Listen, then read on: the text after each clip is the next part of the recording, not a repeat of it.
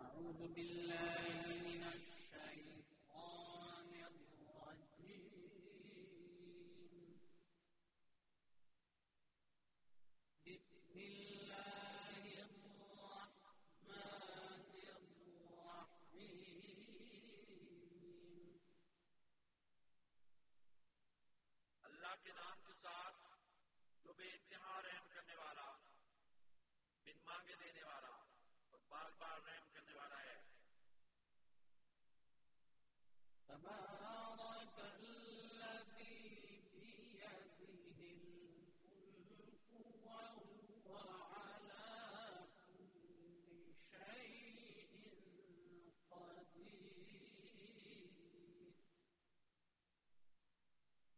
ایک وہی برکت والا ثابت ہوا جس کے قبضہ قدرت میں تمام بادشاہت ہے اور وہ ہر چیز پر جسے وہ چاہے دائمی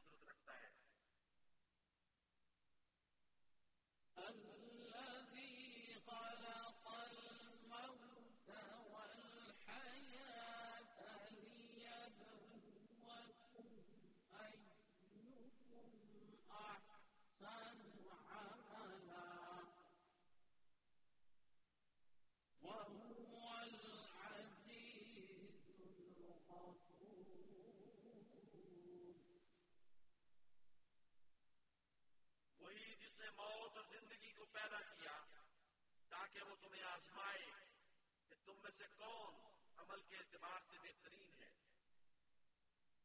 اور وہ کامل غلبے والا اور بہت بخشنے والا ہے۔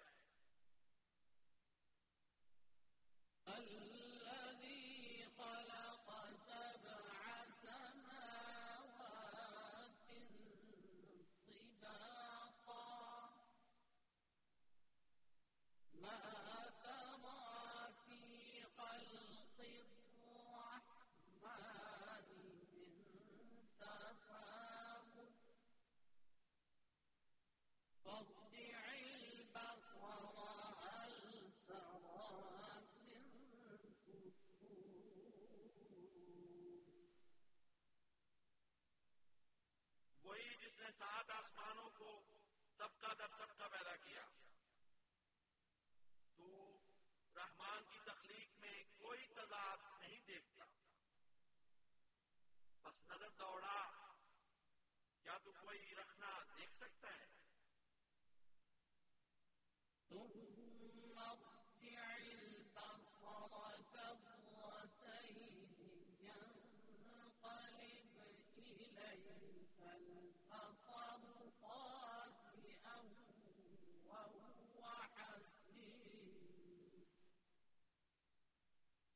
نظر پھر دوسری مرتبہ دوڑا۔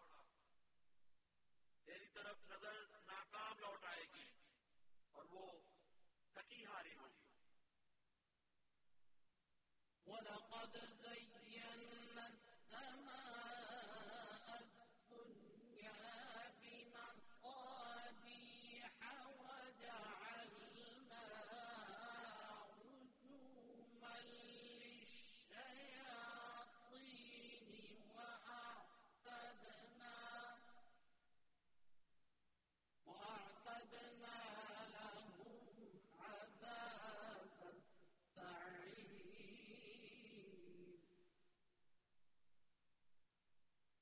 یقیناً ہم نے نزدیک کے آسمان کو چراغوں سے زینت بخشی اور انہیں شیطانوں کو دتکارنے کا ذریعہ بنایا اور ان کے لیے ہم نے بھڑکتی ہوئی آگ کا عذاب تیار کیا۔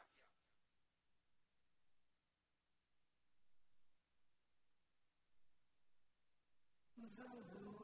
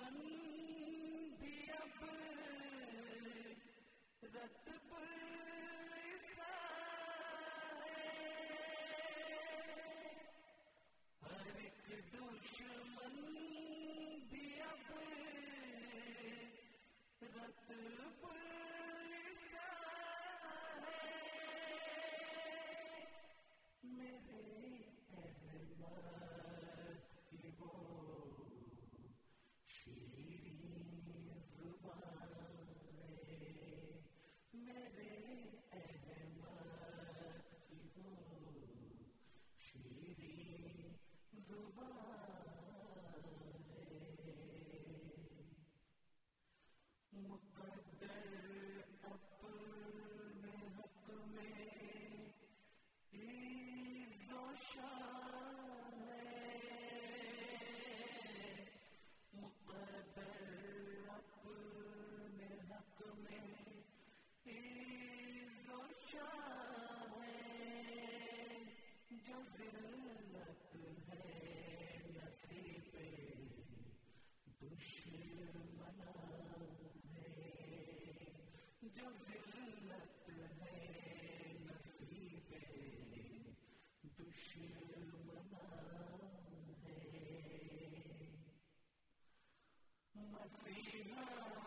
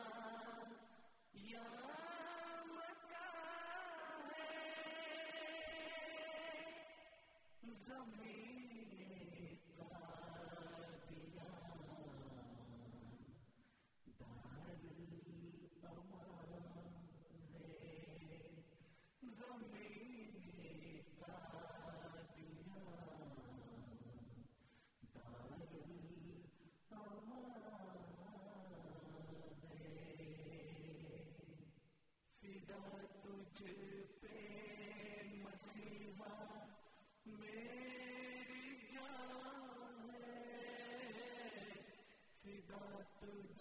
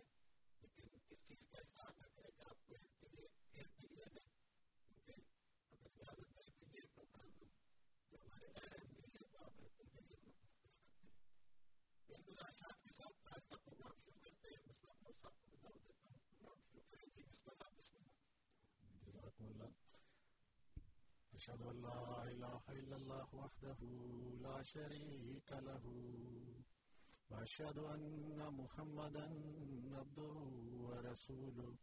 أما بعد، فأعوذ بالله من الشيطان الرجيم. بسم الله الرحمن الرحيم. إن الله وملائكته يصلون على النبي يا أيها الذين آمنوا صلوا عليه وسلموا تسليما اللهم صل على محمد وعلى آل محمد وبارك وسلم إنك حميد مجيد جیسا کہ احمدی احباب تو یہ جانتے ہیں کہ ہمارے موجودہ امام حضرت خلیفۃ المسیح الخامس اید اللہ تعالی بن عزیز آج کل مشرق بعید کے دورے پر ہیں، چونکہ احمدیہ مسلم جماعت جو ہے وہ Australia, New Zealand, Japan, Fiji مشرق بعید کے ان ممالک میں ہے اس لیے حضور انور اید اللہ تعالیٰ بن نسل عزیز ان جماعتوں کے دورے پر آج کل وہاں تشریف لے گئے ہوئے ہیں۔ اور اس وقت آسٹریلیا میں قیام پذیر ہے میں اس وقت آسٹریلیا میں احمدیت کی بات کرنا چاہتا ہوں کہ حضرت مرزا غلام احمد قادیانی علیہ السلام آپ نے جب براہین احمدیہ لکھی تھی سن اٹھارہ سو اسی میں، جبکہ ابھی آپ کا کوئی دعویٰ نہیں تھا مسیح معود کا یا امام مہدی کا، تو اس براہین احمدیہ میں حضرت مرزا صاحب علیہ السلام نے اپنے الہامات بھی درج کیے ہیں کہ اللہ تعالیٰ نے اس زمانے میں مجھے بے شمار خوشخبریاں دے کر اسلام کی خدمت کے لیے کھڑا کیا ہے۔ اس میں ان علامات میں جو خوشخبریاں تھیں، اس میں ایک یہ بھی تھی یاتون من کل فرج نمیک و یاتی کا من کل فرج نمیک۔ یہ لوگ تیرے پاس دور دور کے راستوں سے چل کر آئیں گے۔ تو یہ اٹھارہ سو اسی کا الہام ہے، جس میں کہ ابھی آپ کو کوئی دعویٰ نہیں تھا آپ کا آپ کا کوئی تعارف نہیں تھا باہر۔ صرف براہین احمدیہ آپ نے ایک لکھی کتاب جس کی وجہ سے مسلمانوں کو آپ کی ذات کا علم ہوا۔ تو اس زمانے کے یہ الہام ہے کہ یاتی کا من کل فجن امیک اور جیسے جیسے زمانہ آگے بڑھا، اللہ تعالیٰ نے آپ کو اپنی تائید اور نصرت کے اور بھی وعدے دیے۔ مثلا یہ تھا کہ میں تیری تبلیغ کو زمین کے کناروں تک پہنچاؤں گا۔ تو آج تو وہ سب الہامات اللہ تعالیٰ کے فضل سے، بڑی وضاحت سے اور خوبصورتی سے پورے ہو چکے ہیں۔ تو آج تو ان کے پورا ہونے میں کوئی شک ہی نہیں رہا۔ لیکن اللہ تعالیٰ نے یہ وعدے خود حضرت مرزا صاحب علیہ السلام کی زندگی میں بھی سچے کر دکھائے تھے۔ چنانچہ آپ کی زندگی میں احمدیت کا پیغام اللہ تعالیٰ کے وعدوں کے موافق دنیا کے دور دراز کونوں میں پہنچا۔ اور انہی میں ایک دور کونا آسٹریلیا ہے۔ آسٹریلیا میں احمدیت کا ذکر کرنے سے میں پہلے بتاؤں کہ سن اٹھارہ سو ساٹھ عیسوی کے لگ بھگ آسٹریلیا کی بعض بزنس کمپنیوں نے کراچی میں رابطہ کیا کہ آسٹریلیا جو ہے، چونکہ ہم جانتے ہیں کہ آج کل بیڑوں کی اون سے بڑا پاپولر ہے یہ بزنس ان کا۔ تو اس زمانے میں اس کمپنی نے کراچی میں رابطہ کیا کہ ہم چاہتے ہیں کہ آسٹریلیا کی سرزمین میں اونٹوں کا بزنس جو ہے، وہ تجربہ کر کے دیکھیں۔ تو ہم چاہتے ہیں کہ بعض افغان جو اونٹوں کی والی زندگی گزارتے ہیں، وہ یہاں بھیجے جائیں تاکہ ہم یہ تجربہ کرنا چاہیں۔ تو اس معاہدے پر سن اٹھارہ سو تریسٹھ میں بیس افغان جو ہیں وہ آسٹریلیا بھیجے گئے۔ اور اونٹ ان کے ساتھ گئے۔ تو دو سال تک یہ معاہدہ تھا۔ اللہ تعالیٰ کے اس، یہ فضل ہوا کہ اونٹوں کا وہاں بڑا اچھا کاروبار چلا، چونکہ مغربی آسٹریلیا جو لوگ جانتے ہیں، بڑا پہاڑی سا اور درمیان میں ڈیزرٹ سا علاقہ ہے۔ تو اس زمانے میں تو کوئی روڈ وغیرہ بھی نہیں ہوتے تھے۔ تو اونٹ بہت کامیاب رہا اس علاقے میں۔ تو اس کامیابی کو دیکھ کر انہوں نے مزید اونٹ منگوائے۔ چنانچہ یہ تفصیل انٹرنیٹ پہ آج کل دیکھی جا سکتی ہے۔ تو وہ لوگ جب گئے ہیں، یہی وہ زمانہ تھا کہ مغربی آسٹریلیا میں سونے کی کانیں جو ہیں وہ دریافت ہونا شروع ہوئی تو ایک طرف یہ افغان جو ہیں، ان کا اونٹوں کا کاروبار بڑا اچھا چل پڑا اور دوسری طرف وہ کانیں جو ہیں وہ شروع ہوئی تو اس میں پھر کچھ حسد اور تعصب جگہ لینے لگی، بعض آسٹریلیا کے لوگوں کے دلوں میں۔ اور وہ چاہتے تھے کہ اب ہم یہاں اپنے پیروں پہ کھڑے ہو چکے ہیں ذرائع آمد و رفت کے نئے آ چکے ہیں، اس لیے ان کو واپس بھیج دیا جائے۔ تو اس حالات میں ایک افغان دوست، محمد حسن موسا خان صاحب، سن اٹھارہ سو پچانوے میں آسٹریلیا پہنچے۔ اور انہوں نے پھر افغان کے حقوق میں بہت زیادہ جنگ لڑی ہے۔ ان کے لکھے ہوئے آرٹیکل آج بھی آسٹریلیا کی اخبارات کے آرکائیوز میں موجود ہیں کہ کس طرح انہوں نے افغانوں کے حقوق کے لیے وہاں لڑائی کی ہے۔ اور اخباروں میں کالم لکھ کر، دوسرے عہدیداروں کو، حکام کو خط لکھ کر آپ نے افغانوں کے حقوق کی آواز اٹھائی ہے۔ یہ جو دوست تھے افغانی یہ ترین قبیلے سے تعلق رکھتے تھے۔ ان کے دو بھائی دو, دو بھائی سن انیس سو تین میں قادیان پہنچے اور حضرت مرزا غلام احمد قادیانی علیہ السلام کی بیعت کا شرف حاصل کیا۔ اور انہوں نے پھر اپنے تیسرے بھائی جو کہ آسٹریلیا میں مقیم تھے حضرت محمد حسن موسا خان صاحب ان کو خط لکھا کہ امام مہدی جس کے انتظار میں امت مسلمہ دن گزار رہی ہے۔ اللہ تعالیٰ کے فضل سے وہ آ چکے ہیں اور ہم نے ان کو دیکھا ہے اور ان کی بیعت کی ہے۔ تو کچھ کتابیں بھی بھجوائیں اللہ تعالیٰ کے فضل سے انہوں نے بھی آسٹریلیا سے پھر انیس سو تین میں اپنی قبولیت احمدیت کا خط لکھا اور احمدیت احمدیہ مسلم جماعت میں شامل ہوئے۔ تو انیس سو تین میں احمدیت جو ہے وہ آسٹریلیا کی سرزمین میں پہنچ چکی تھی۔ تو جن بزرگ کا میں ذکر کر رہا ہوں، حضرت محمد حسن موسا خان صاحب۔ ان کی بہت سی خدمات ہیں افغانوں کے لیے، آسٹریلیا میں، ایشیائی باشندوں کے لیے، اسلام کے لیے اور احمدیت کے لیے۔ انہوں نے جب احمدیت قبول کی تو اپنے نام کے ساتھ احمدی لکھا کرتے تھے، محمد حسن موسا خان احمدی۔ اور مشنری آف اسلام کے نام سے معروف تھے، کیونکہ آپ نے اسلام کی حق میں بہت زیادہ آرٹیکلز لکھے ہیں۔ تو اس زمانے سے احمدیت جو ہے وہ آسٹریلیا کی سرزمین میں موجود ہے۔ جیسا کہ میں نے ذکر کیا کہ یہ اللہ تعالیٰ کا وعدہ تھا کہ اے مسیح معود یعنی حضرت مرزا غلام احمد قادیانی علیہ السلام کے ساتھ، کہ میں تیری تبلیغ کو زمین کے کناروں تک پہنچاؤں گا۔ تو اس میں جیسا کہ ہم جانتے ہیں کہ ہندوستان میں، بلکہ گرداسپور اور اس کے ارد گرد کے رہنے والے لوگ جو تھے انہوں نے یہ دعوے کیے تھے کہ یہ ناؤز باللہ کافر ہیں اور ان کی آواز آج نہیں تو کل ضرور دب کے رہ جائے گی اور یہ سلسلہ خود ہی ختم ہو جائے گا۔ تو اللہ تعالیٰ کے فضل سے وہ باتیں جھوٹی نکلی اور اللہ تعالیٰ نے اپنی باتیں سچی ثابت کر دکھائی اور دنیا کے کونے کونے تک احمدیت کا پیغام پہنچایا۔ تو اگر یہ جھوٹے وعدے ہوتے اللہ تعالیٰ کے، اگر یہ جھوٹی باتیں ہوتی، تو کبھی بھی اس طرح احمدیت نہ پھیلتی۔ میں اب بات شعر پڑھ کے مسیح محمد علیہ السلام کے اپنی گزارشات ختم کرتا ہوں۔ حضرت مرزا غلام احمد قادیانی علیہ السلام اپنی ایک طویل نظم میں اپنے مخالفین کو مخاطب کرتے ہوئے فرماتے ہیں، کیوں عجب کرتے ہو گر میں آ گیا ہو کر مسیح۔ خود مسیحائی کا دم بھرتی ہے یہ باد بہار۔ کیا تماشا ہے؟ کہ میں کافر ہوں، تم مومن ہوئے۔ پھر بھی اس کافر کا حامی ہے، وہ مقبولوں کا یار۔ یہ اگر انسان کا ہوتا کاروبار، اے ناکسان، ایسے کاذب کے لیے کافی تھا وہ پروردگار۔ کچھ نہ تھی حاجت تمہاری، میں تمہارے مکر کی، خود مجھے نابود کرتا وہ جہاں کا شہر یار۔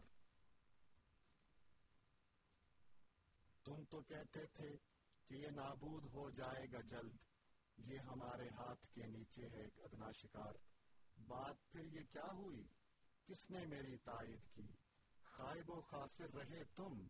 ہو گیا میں کامگار یاد وہ دن جبکہ کہتے تھے یہ سب ارکان دین۔ مہدی معود حق، اب جلد ہوگا آشکار۔ کون تھا جس کی تمنا یہ نہ تھی جوش سے؟ کون تھا جس کو نہ تھا اس آنے والے سے پیار؟ پھر وہ دن جب آ گئے اور چودویں آئی صدی سب سے اول ہو گئے منکر یہی دین کے مینار۔ پھر دوبارہ آ گئی اخبار میں رسم یہود۔ پھر مسیح وقت کے دشمن ہوئے یہ جو بدر۔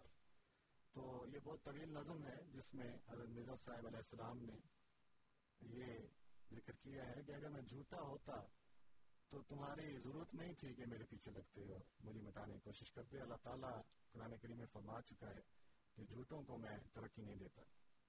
لیکن جو اللہ تعالیٰ کا سچا ہوتا ہے، تو اللہ تعالیٰ اس کے متعلق فرماتا ہے، کاتب اللہ بن آنا و رسولی، کہ میں اور میرے رسول ضرور غالب آئیں گے۔ خواہ دنیا کتنی مخالفت کرے۔ تو یہی پیغام ہے۔ ہم اپنے سب مسلمان بھائیوں کو یہی خوشخبری دیتے ہیں کہ اسلام کی کا احیاء نو جو ہے، وہ حضور صلی اللہ علیہ وسلم نے مسیح معود اور امام مہدی کے ساتھ جوڑا ہے۔ تو اس زمانے میں جہاں امت مسلمہ مشکلات کی شکار ہے، وہاں وہی حل ہے جو حضور صلی اللہ علیہ وسلم بتا چکے ہوئے ہیں۔ تو ہماری خوش قسمتی ہوگی کہ ہم اس کو پہچان کر، اس کی جماعت میں شامل ہو کر دین اسلام کی خدمت کا شرف حاصل کریں۔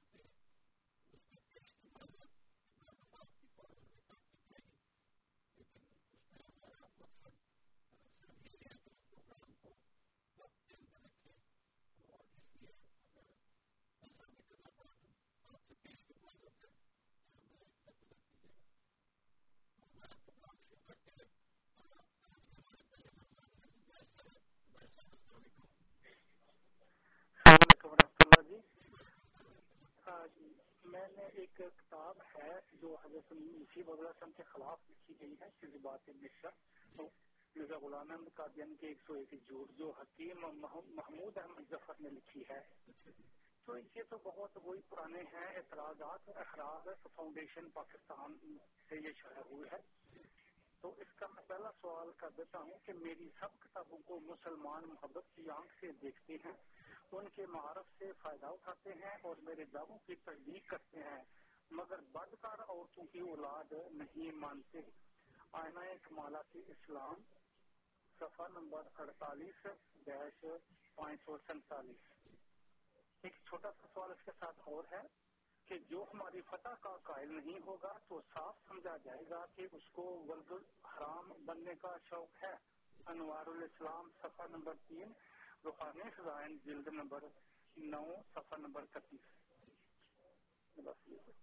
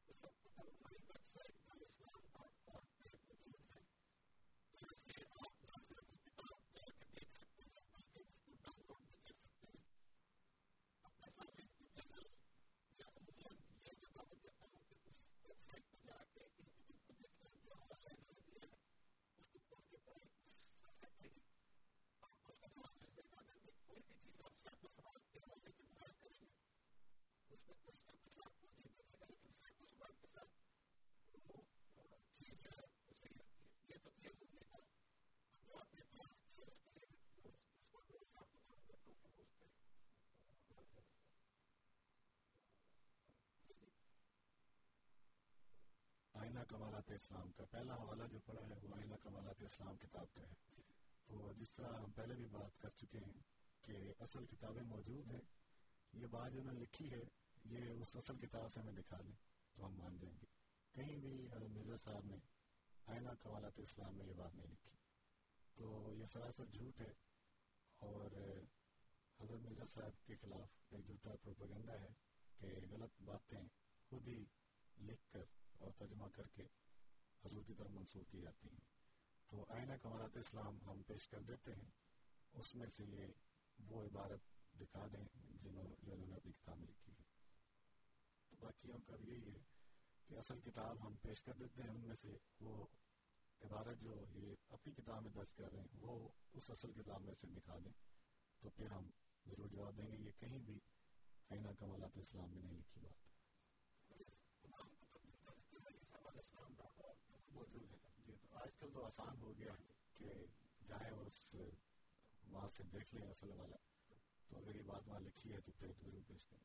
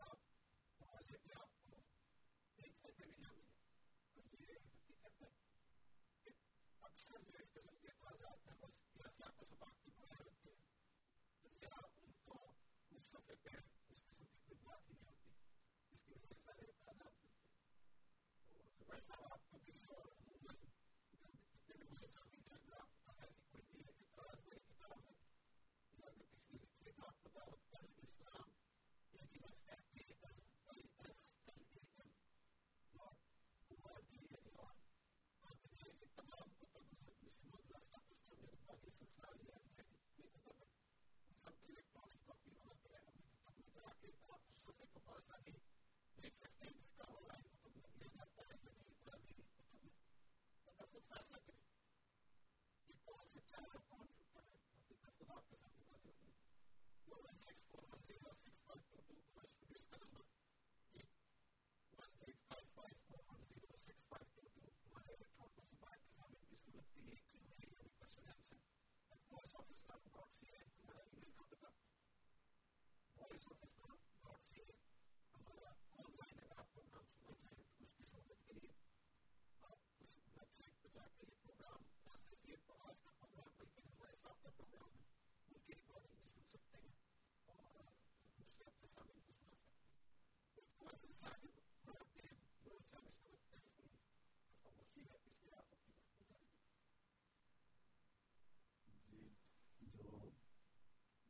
شروع میں بات کر رہا تھا حضرت محمد حسن موسیٰ خان صاحب کی۔ جی، میں نے بتایا کہ ان کی خدمات ہیں افغانیوں کے لیے بھی۔ اور یہ آسٹریلیا کے شہر پرتھ میں مشنری آف اسلام کے نام سے جانے جاتے تھے۔ وہ کہ کسی مدرسے سے پڑھے ہوئے نہیں تھے۔ کراچی اور بمبئی کے کالج سے تعلیم یافتہ تھے۔ بہت اچھی انگلش جانتے تھے۔ تو اسلام کی جو خدمت کا موقع ملا، جیسا کہ میں نے ذکر کیا ہے، کہ جس طرح آج کل ہم دیکھتے ہیں کہ کبھی کوئی کارٹون شائع ہو گیا یا اسلام پر حملہ کرتے ہوئے کوئی ایسی بات لکھتی گئی تو آج بھی اللہ تعالیٰ کی فضل سے احمدیہ مسلم جماعت اس کا جواب دیتی ہے۔ لیکن یہ اس زمانے سے آسٹریلیا میں اسلام کی خدمت میں ایک خدمات انجام دے رہے تھے مثلا اس زمانے میں ایک شخص نے اخبار میں اسلام کے خلاف یہ آرٹیکل لکھا کہ اسلام جو ہے وہ تشدد کا مذہب ہے اور دوسروں کو قتل کرنے کی تعلیم دیتا ہے۔ اس قسم کا جب آرٹیکل آیا تو آپ نے فوراً اس کا جواب لکھا اور یہ اٹھارہ سو چھیانوے کا اخبار ہے دا ویسٹرن میل اس میں آپ نے چیریٹی کو لے کر کے sir do you allow me to correct the misleading statement publish about our religion that according to the Muhammad in faith man has no chance of heaven if he is hang this is not true the faith of Islam is free from such foolish ideas religion is not responsible for the conspiracy inspire to by you تو یہ ایک column جو ہے میں نے آپ کا ذکر کیا ہے۔ اس قسم کے متعدد آپ کے کالم ہیں کہ آپ نے اسلام کے جو صحیح تعلیم ہے، وہ پیش کی ہے اور پھر جیسے آپ نے احمدیت قبول کی ہے، تو آپ کے لیے اور بھی آسان ہو گیا۔ آپ مرزا صاحب علیہ السلام کی کتابیں جو ہے ان کو ترجمہ کر کے ان اخبارات میں شائع کراتے تھے۔ تو یہ وہ پیغام ہے یعنی حضور صلی اللہ علیہ وسلم نے یہ جو فرمایا تھا کہ آخری زمانے میں مذہب عیسائیت بڑی یادگار میں ہوگا اور عروج پہ ہوگا۔ تو اس کے جو غلط عقائد ہیں، ان کے بطلان کے لیے حضرت امام مہدی آئیں گے۔ تو یہی جو تعلیم، جو کتابیں حضرت میرے سامنے لکھی ہیں، تو بجائے لوگ یہ کہ ان سے وہ قرآن کریم کے معارف حاصل کریں، ان میں سے بعض عبارتوں کو لے لیتے ہیں۔ اور اس کو پھر توڑ مروڑ کر پیش کرتے ہیں، جیسا کہ ابھی زبیر صاحب نے یہ کتاب پیش کی تھی۔ تو یہ عبارت کہیں بھی آئینہ کمارات اسلامی نہیں ہے۔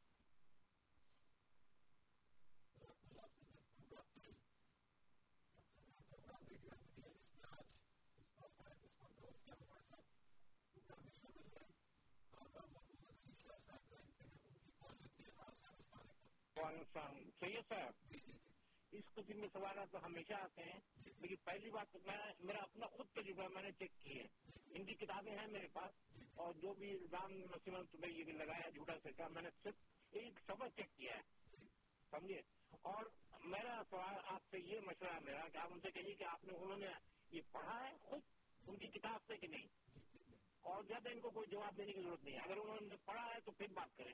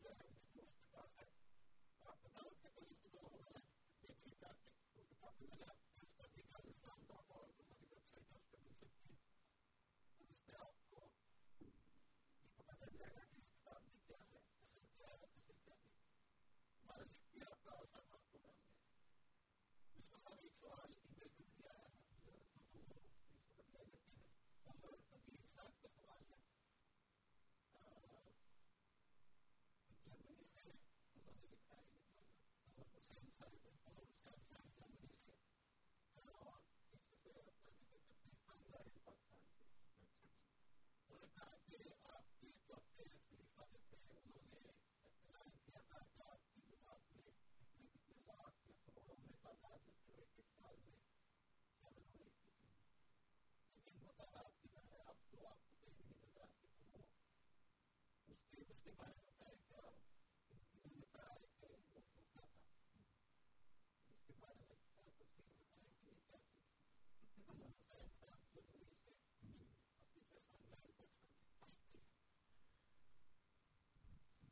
یہ کہ جب بھی ہم پیغام پہنچاتے ہیں تو ایک انسان جو ہے وہ اس کو قبول کرتا ہے اور خوشی سے کہتا ہے کہ میں اس بات کو قبول کرتا ہوں اور مجھے اس سے تسلی ہو گئی ہے، تو میں آپ کی جماعت میں آتا ہوں۔ تو جو لوگ آتے ہیں، تو وہ ہمارے ساتھ ہیں۔ اس کے لیے جو زیادہ تعداد بتائی جاتی ہے، وہ افریقہ کے ممالک کی ہے۔ کہ افریقہ کے ممالک میں اللہ تعالیٰ کے فضل سے گاؤں کے گاؤں جو ہیں، وہ احمدیت کی بات سنتے ہیں اور تسلی پا کر احمدیت قبول کرتے ہیں۔ اب جس شخص کو یہ شک ہو اب ہم یہاں بیٹھے تو ریڈیو پہ نہ وہ تصویریں دکھا سکتے ہیں نہ وہ بات ان کو وہ اعلیٰ نقشہ دکھا سکتے ہیں اس لیے ان سے یہ گزارش ہے کہ ایک ہی حل ہے وہ ان علاقوں میں چلے جائیں جہاں کہ یہ تبلیغ کا کام ہو رہا ہے لیکن اس میں اگر آپ جرمنی میں بیٹھے اپنی تسلی کرانا چاہتے ہیں تو اس میں ایک عرض ہے، مثلا یوٹیوب پہ ایک ویڈیو پڑی ہوئی ہے کہ بعض مولوی حضرات افریقہ کے ایک ملک مالی میں گئے ہیں اور ایک گاؤں میں انہوں نے آ کے تبلیغ کی ہے جہاں لوگ احمدی ہوئے تھے۔ تو وہ کوئی میرا پونے ایک گھنٹے کی ویڈیو ہے جس کے آخر پر انہوں نے کہا کہ بھائی آج اللہ تعالیٰ کے فضل سے ہم نے اس گاؤں میں ہم آئے تھے جہاں ہمیں اطلاع ملی تھی کہ یہ لوگ احمدی ہو گئے ہیں۔ تو آج اس گاؤں کے تینتیس ہزار لوگوں کو ہم نے واپس احمدیت سے بلا لیا ہے۔ اور ایک گاؤں کے تینتیس ہزار لوگ جو ہیں وہ واپس چلے گئے ہیں، تو اس کا مطلب کہ باقی جو گاؤں ہیں، وہاں یہ کام ہوا ہے۔ اسی وجہ سے تو آپ نے تینتیس ہزار لوگ واپس لے لیے۔ تو اگر یہ جھوٹ ہے تو پھر آپ کے علماء کیوں اس قسم کی کوششوں میں پڑے ہوئے ہیں کہ افریقہ کے ممالک کے دورے کرتے ہیں اور وہاں جا کے وہ گاؤں ڈھونڈتے ہیں؟ کہاں یہ لوگ گئے ہیں؟ پھر ان کو جا کے تبلیغ کرتے ہیں اور پتہ نہیں کیا جھوٹ بتاتے ہیں۔ اور پھر اعلان کرتے ہیں کہ ہم نے اللہ تعالیٰ کے فضل سے تینتیس ہزار صرف ایک گاؤں سے واپس لے لیے۔ تو یہ ان علاقوں کی بات ہے، اس لیے ان علاقوں میں جائے بغیر ہم اس حالات کو صحیح طرح نہیں سمجھ سکتے۔ باقی جو مالک ہیں، جرمنی میں اللہ تعالیٰ کے فضل سے بہت سے عرب ہیں، ٹرکش ہیں البانین لوگ ہیں، انہوں نے احمدیت قبول کی، وہ کہ وہ ہزاروں میں نہیں ہیں۔ لیکن ایک طبقہ ہے جو جو گفتگو سن کے احمدیت قبول کرتا ہے۔ تو یہ بات ہے کہ جن اگر آپ تسلی کرنا چاہتے ہیں تو آپ کو پھر انہیں علاقوں کا وزٹ کرنا پڑے گا، جہاں یہ مشن آفس قائم ہے اور جہاں ہمارے مربیان ملگین ہاسپٹلس جو ہیں وہ انسانیت کی خدمت میں موجود ہیں۔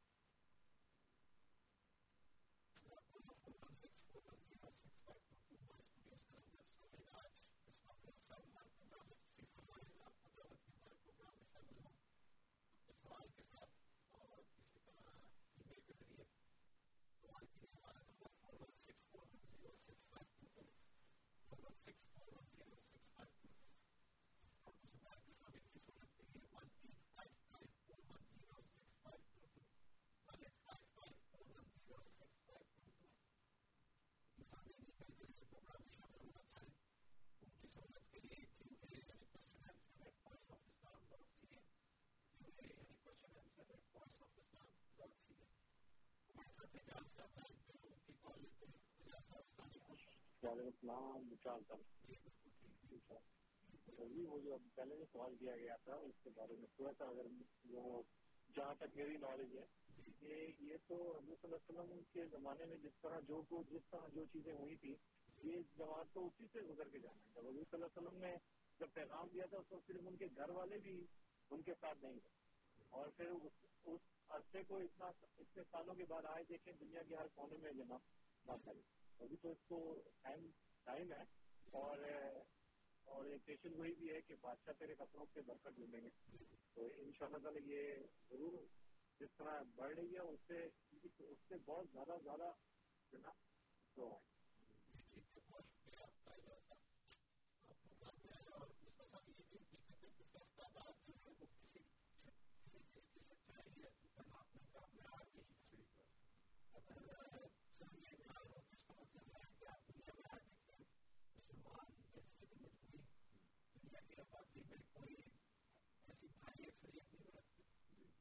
اگر ایک ہمارا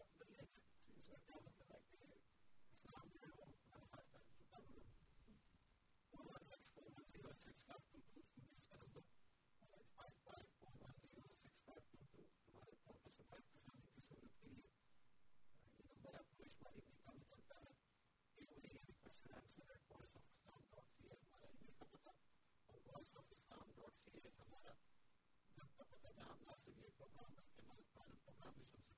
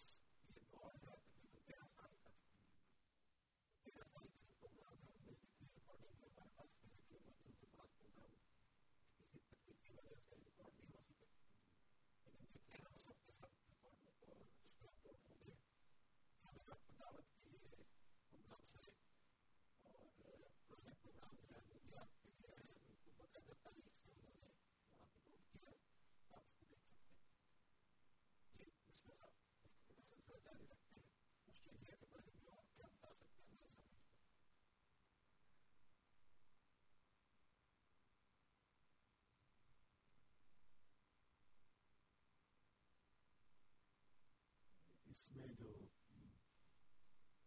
بتا رہا تھا کہ آج کل جو ہمارے موجودہ امام آسٹریلیا میں ہیں، اللہ تعالیٰ کے فضل سے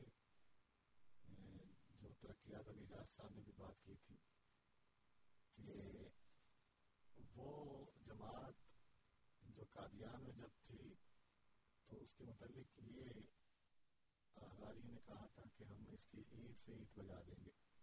اور یہ قادیان بھی جو ہے اس کو لوگ ڈھونڈیں گے کہ یہ کبھی ہوتا بھی تھا تو آج اللہ تعالیٰ کے فضل سے جماعت احمدیہ کو اللہ تعالیٰ نے اتنی ترقی دی ہے کہ اس وقت جو ہمارے امام آسٹریلیا گئے ہوئے ہیں وہاں چند ایک مساجد کا افتتاح ہے نئے مشن ہاؤسز ہیں جو بنائے گئے ہیں آسٹریلیا ہے اس کے بعد نیوزی لینڈ بھی ہے اور جاپان بھی جانا ہے۔ تو نئی مساجد کی توفیق ملی ہے کہ ان ممالک میں اللہ تعالیٰ کے گھر بنانے کا جو اعزاز ہے، وہ جماعت احمدیہ مسلم جماعت کو اللہ تعالیٰ نے دیا ہے۔ تو یہ وہ ترقیات ہیں۔ تو آسٹریلیا جو ہے، وہ بحثیت ملک تو ہم کہہ دیتے ہیں کہ آسٹریلیا، لیکن آسٹریلیا کے شہروں میں کبھی سڈنی میں ایک بہت بڑی مسجد ہے، جو انیس سو چوراسی میں بنائی گئی۔ اس کے بعد اب میلبرن میں جماعت نے بہت بڑا ایک سینٹر لیا ہے۔ یہ جو پرسوں کا خطبہ جمعہ تھا، وہیں سے لائیو نشر ہوا۔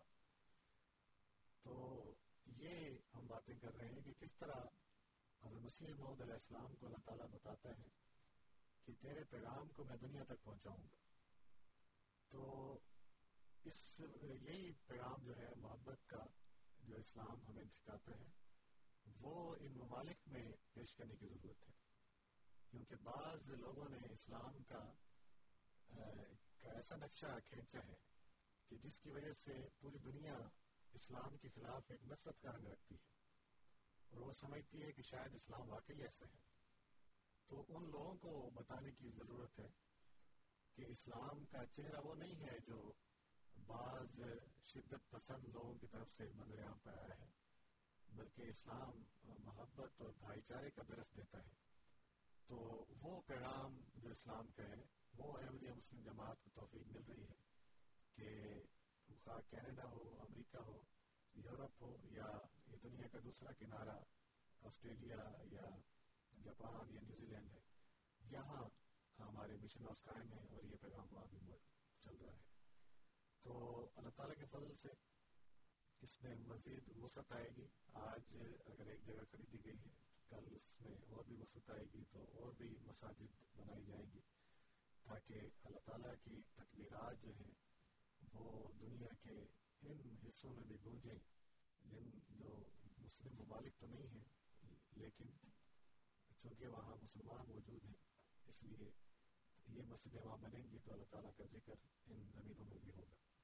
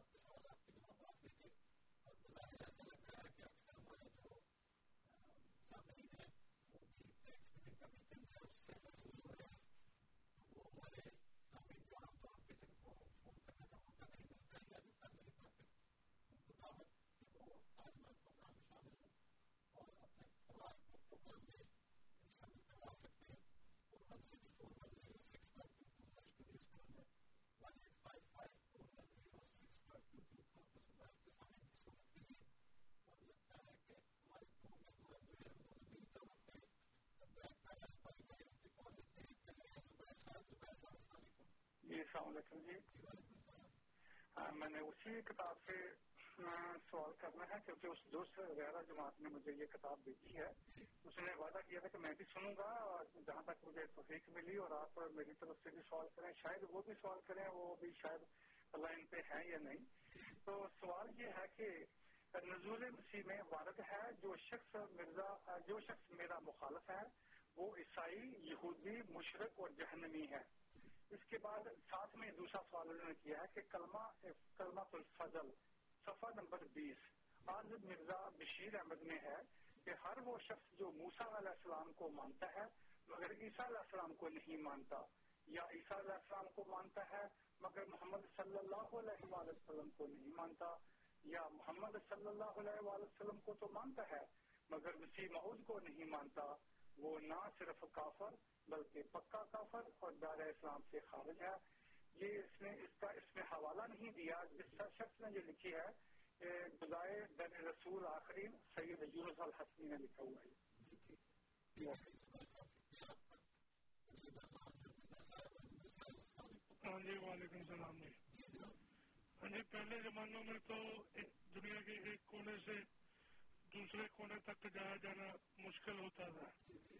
لیکن اب تو یہ بھی کوشش کی جاتی ہے کہ چاند تاروں سے بھی آگے جایا جائے۔ تو اس طرح سے اگر انسان چاند تاروں سے آگے بھی جاتا ہے اور وہاں رہنا شروع کرتا ہے، اور جو قومیں جو قومیں نہیں بلکہ سبھی قومیں جو بھی وہاں پہنچیں گی، تو وہ اپنا اپنا پیغام ضرور لے کر جانے کی کوشش کرتے ہیں۔ لیکن اس میں پھر الگ بات کیا ہوئی کہ یہ جہاں پہلے عیسائی گئے یا کوئی بھی انگلش قوم چلے گی یا ہندو بھی چلے گئے، سکھ بھی چلے گئے، مسلمان بھی یہاں آئے۔ ہمارے تو روٹی روٹی کے کمانے کے لیے۔ لیکن آ کر ہم نے اپنا یہ مذہب بھی قائم رکھا۔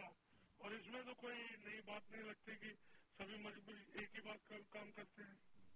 Thank you problem.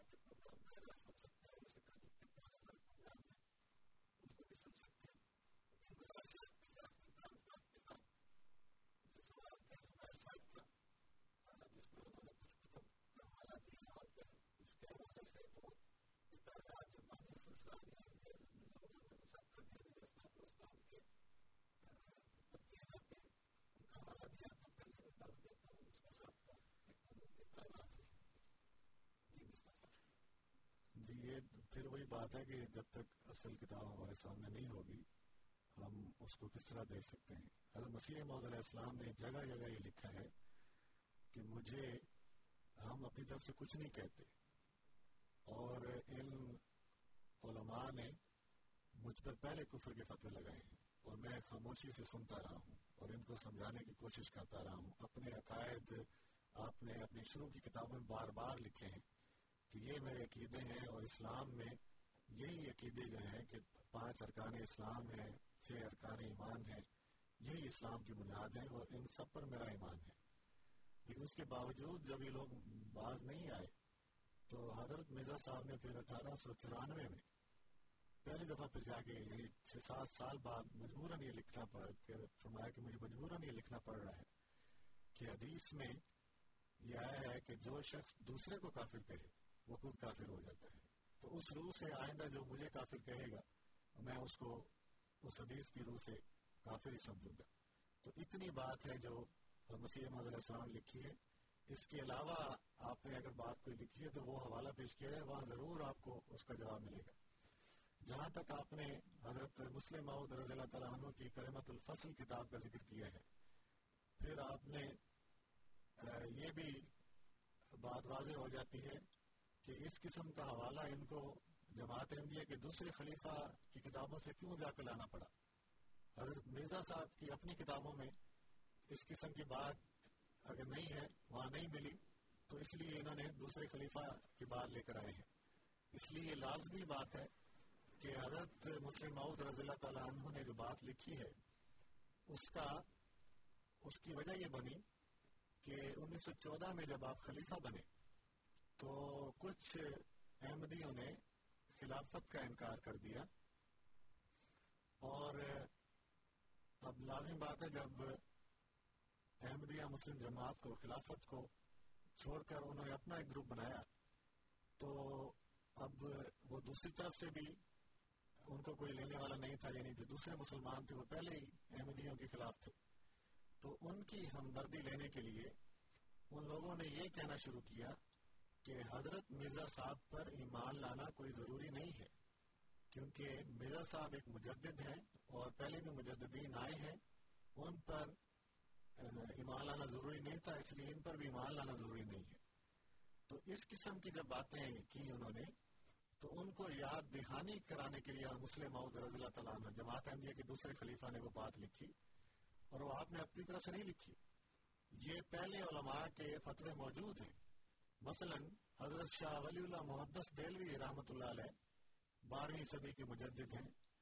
انہوں نے یہ بات لکھی ہوئی ہے، ان لوگوں کے خلاف جنہوں نے یہ بحثیں کی ہیں کہ عیسیٰ علیہ السلام جب آئیں گے تو وہ نبی نہیں ہوں گے، کیونکہ نبوت تو حضور صلی اللہ علیہ وسلم پر ختم ہو گئی۔ تو اس لیے ان کو نبی نہیں مانا جائے گا۔ ایسے لوگوں کو جواب دیتے ہوئے حضرت شاہ ولی اللہ محدث دہلوی رحمۃ اللہ علیہ نے لکھا ہے، من انکر بنبوت ہی فقط کفر. کہ جس نے حدیثہ علیہ السلام کی نبوت کا انکار کیا، اس نے کفر کیا۔ تو یہ پہلے علماء کی باتیں ہیں جن کا حوالہ جو ہے، جس کی یاد دہانی جماعت احمدیہ کے دوسرے خلیفہ نے ان کو کرائی ہے۔ تو اس لیے ہمارے دوسرے امام کو مورد الزام ٹھہرانا درست نہیں ہے۔ اگر الزام لگانا ہی ہے تو ان بزرگان پر جو پہلے گزرے ہیں، ان پر بھی لگائیں جنہوں نے یہ بات کی ہوئی ہے کہ جنہوں نے ان کی نبوت کا انکار کیا، وہ کفر میں آ جائے گا۔ تو اس کا اس کی یاد دہانی آپ نے کرائی ہے کہ علماء اسلام یہ بات کرتے آئے ہیں کہ حضرت مسیح مود یا امام مہدی جو ہے ان پر ایمان آنا ضروری ہے۔ اس لیے حضور صلی اللہ علیہ وسلم نے باوجود یہ جاننے کے کہ میری امت میں ہزاروں اولیاء آئیں گے، کبھی بھی حضور صلی اللہ علیہ وسلم نے یہ نہیں فرمایا کہ ان اولیاء کی بیعت کرنا ان صحبت سالین کی ضرور تعلیمات ہیں، لیکن جس شخص کی بیعت کا ہاں حضور صلی اللہ علیہ وسلم نے ذکر فرمایا ہے، وہ صرف اور صرف امام مہدی ہے اس لیے حدیث میں آیا کہ فبا یہ ہو اس کی بیعت کرنا ولا حبون السلج، خاتم برف کے پہاڑوں پر بھی چل کر جانا پڑے۔ تو اگر اس پر ایمان لانا ضروری نہیں ہے، تو پھر کیسے حضور صلی اللہ علیہ وسلم اتنی تاکید کر رہے ہیں کہ مشکلات اٹھا کر برف کے پہاڑوں پر چل کر جانا پڑے، تو پھر بھی اس کی بیعت کرنا۔ تو اس کا یہ حدیث ہمیں بتاتی ہے کہ اس آنے والے امام مہدی کی بیعت جو ہے وہ بہت ضروری ہے۔ اور اسی لیے بعض دیگر جو احادیث ہیں، وہ بھی یہی بات بیان کرتی ہیں کہ اپنے آپ کو امام سے علیحدہ رکھنا اور کسی فرقے میں شامل رکھنا یہ درست نہیں ہے۔ تو اس قسم کی احادیث اس اہمیت کو واضح کرتی ہیں کہ امام مہدی کے آنے کے بعد بھی اس کو کچھ اہمیت نہ دینا یہ درست نہیں ہے۔ اور حضور صلی اللہ علیہ وسلم نے اس کی بیعت کرنے کو ہی لازم قرار دیا ہے۔ اس لیے جو شخص امام مہدی کا انکار کرتا ہے، اور مسیح محمد علیہ السلام بھی یہ لکھ چکے ہیں کہ وہ میرا نہیں، وہ پھر حضور صلی اللہ علیہ وسلم کا انکار کر رہا ہے کہ اس کی ان کی بتائی ہوئی بات کو رد کر رہا ہے کہ حضور نے تو فرمایا تھا بیعت کرنا، اور وہ کہتا ہے کہ نہیں، مجھے کسی نئی بیعت کی ضرورت نہیں ہے۔ تو یہ وہ باتیں ہیں جو جماعت احمدیہ کے دوسرے امام نے بھی بات لکھی ہے۔ وہ ایک یاد دہانی کرائی ہے پرانے بزرگان کی اپنی طرف سے ہمیں کچھ کہنے کی ضرورت نہیں ہے۔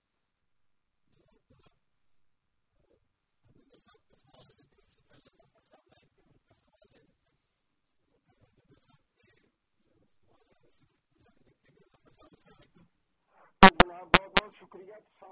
میرا سوال جہاں لیا، لیکن میں نے اتنے اتنی دیر سے میں نے تکلیف بھی ہو گئی ہے۔ جی جی۔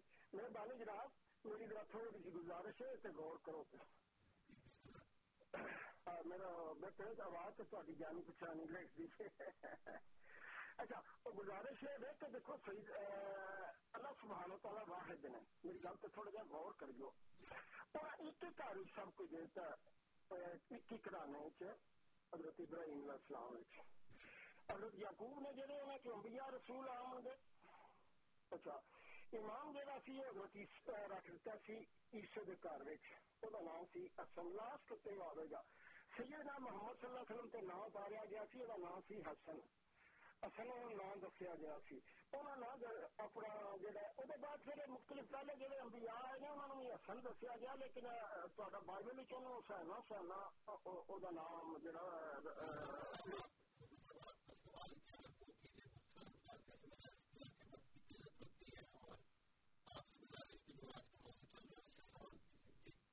عیسیٰ کی اولاد میں آخر پہ آئے گا اور ساری کائنات اس کے حوالے ہوگی۔ سورج، چاند سارے موت اور فوت کو آتے ہی وہ ختم کرا دے گا۔ یہ جو امام بنائے بنا لیے ہیں نا ہمیں فرضی، یہ مطلب کام ہی وہ موت اور فوت کو آتے ختم کروا دے گا، رونا نہیں رہے گا۔ رونا اور سوگ، روگ، یہ ختم نہیں رہے گا اور پوری ہستی اس کے حوالے کر کر دی جائے گی۔ اللہ سبحانہ تعالیٰ کو اس ہستی کی کوئی ضرورت نہیں کہ اس امام کے حوالے کر دیں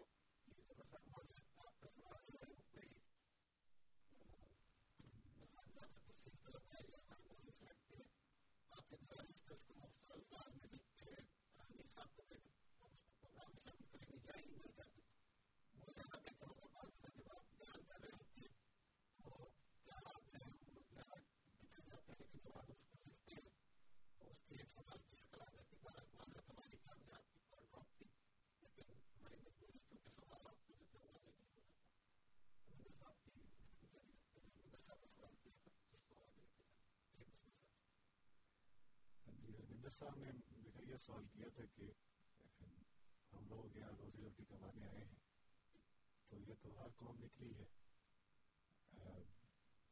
سکھ بھی نکلے ہیں، ہندو بھی نکلے ہیں، یہ بالکل درست ہے۔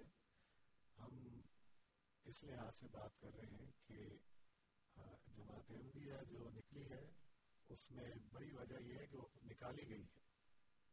اور دوسری وجہ یہ ہے کہ حضرت مسیح محمد علیہ السلام کی یہ پیشگوئیاں ہیں۔ تو ہندو دوست جو نکلے ہیں یا سکھ دوست جو نکلے ہیں، وہ درست بات ہے کہ اپنے کاموں کی وجہ سے نکلے ہیں، لیکن احمدیہ جماعت کا نکلنا ان پیشگوئیوں کے مطابق ہے ہمارے نزدیک۔ اور اس سے پہلے اگر ہم دیکھیں، ہماری حدیثوں میں یعنی حضور صلی اللہ علیہ وسلم کی جو حدیث ہیں، اس میں امام مہدی کی ایک نشانی یہ بتائی گئی ہے کہ حضور صلی اللہ علیہ وسلم نے یہ فرمایا کہ جب امام مہدی آئیں گے، ایک روایت میں مسیح مود ہے، جب وہ آئیں گے تو تک باز لہ الارض، زمین اس کے لیے سمیٹی جائے گی۔ اب یہ بہت بڑی علامت ہے کہ اس زمانے میں زمین سمیٹ دی گئی ہے۔ اس سے مراد یہ نہیں کہ زمین سکڑ کے چھوٹی ہو جائے گی۔ یعنی آخری زمانے میں ایسے ذرائع نکل آئیں گے کہ دنیا باوجود اتنی ہی بڑی ہونے کے چھوٹی نظر آئے گی۔ تو اس زمانے میں وہ سارے ذرائع نکل آئے اور دنیا ایک گلوبل ولیج کے طور پر ابھر کے آئی ہے۔ تو اس دور میں ہمارے پیارے نبی صلی اللہ علیہ وسلم کی پیشگوئی کے مطابق اس امام مہدی نے آ کر اس زمین میں وہ پیغام پہنچایا ہے۔ تو ہم جو باہر آئے ہیں وہ اس کی بہت بڑی تعداد اس وجہ سے آئی ہے کہ پاکستان میں ان کو پرسیکیوٹ کیا گیا ہے، جھوٹے مقدمات بنائے گئے ہیں۔ پہلے ایک ایسا آئین بنایا گیا اور ایسے قوانین بنائے گئے کہ جس کی روح سے ہر احمدی کو جیل میں ڈال دو اور اس کو کوئی پوچھنے والا نہیں۔ تو اس کی وجہ سے پھر جماعت کو نکلنا پڑا۔ اس لیے یہ بیک گراؤنڈ جب ہو کہ جو آپ کو نکال رہے ہیں وہ آپ کو اس لیے مارے اور یہ کہیں کہ ابھی چند دنوں میں ہم اس جماعت کو ختم کیے کہ کیے۔ تو اس دعووں کے باوجود جب اللہ تعالیٰ اس جماعت کو باہر نکالتا ہے تو یہ پھر جگہ بھی اس کو دیتا ہے۔ تو ہماری بہت سی پراپرٹی تھی جس پر قبضہ کیا گیا، تو اللہ تعالیٰ یہ اس لیے دے رہا ہے کہ یہ دیکھو، تم انہوں نے تم سے ایک جگہ لی ہے میں تمہیں یہ اس کے بدلے میں دس دس جگہ دے رہا ہوں۔ تو یہ بیک گراؤنڈ ہے کہ اللہ تعالیٰ کے فضل سے دنیا جو ہے وہ آج کل نکلتی ہے باہر، لیکن احمدیہ مسلم جماعت جو ہے وہ ان حالات میں نکلی ہے۔ اور بڑی قسم پرستی کی حالت میں نکلی ہے۔ خالی ہاتھ نکلی تھی، لیکن اللہ تعالیٰ نے ان کو اس قسم کی عنایت جو دی ہیں وہ عطا کی ہے۔ تو اس وجہ سے ہم اس کو پیش کرتے ہیں۔ کہ یہ پیشگوئیوں کے مطابق ہے کہ جب آپ کے پاس کچھ بھی نہ ہو اور پھر اللہ تعالیٰ آپ کو اتنا دے دے، تو پھر آپ کا ایمان اس خدا پر بڑھتا ہے جس نے آپ سے یہ وعدے کیے تھے۔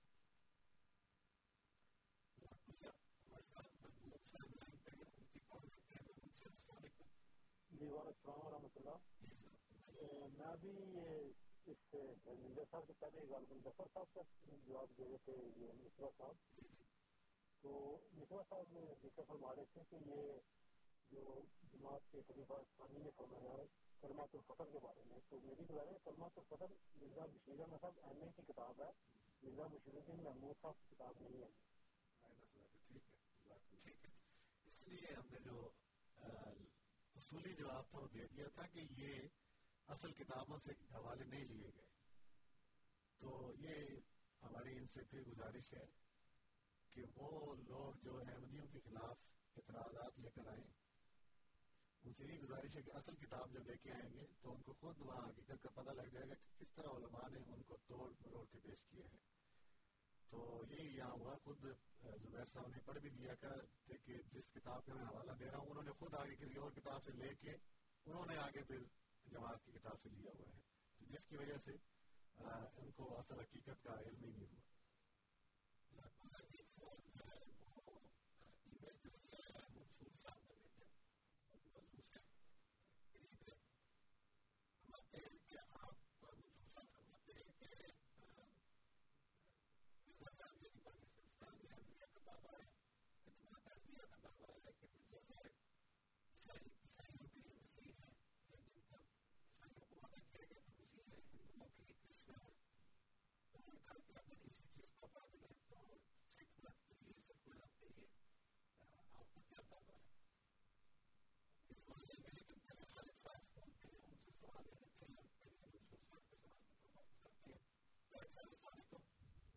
وعلیکم السلام کی حال ہے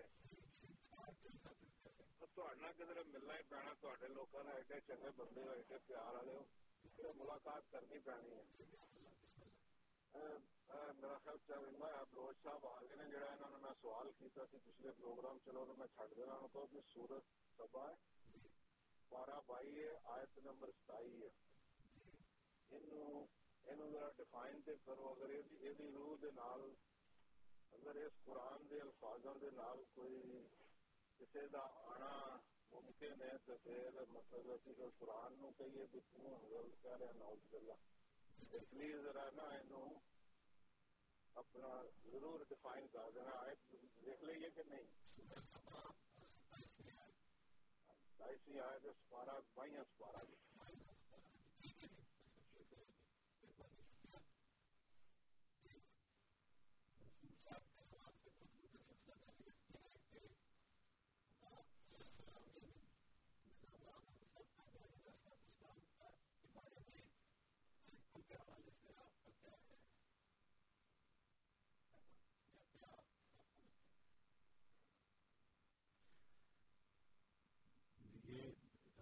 محمد علیہ السلام نے جو دعوے کیے ہیں وہ پرانے جو مذاہب ہیں، ہندوازم ہے کرسچینٹی ہے، اسلام ہے، ان میں آخری زمانے میں آنے والے ایک موت کا ذکر ہے۔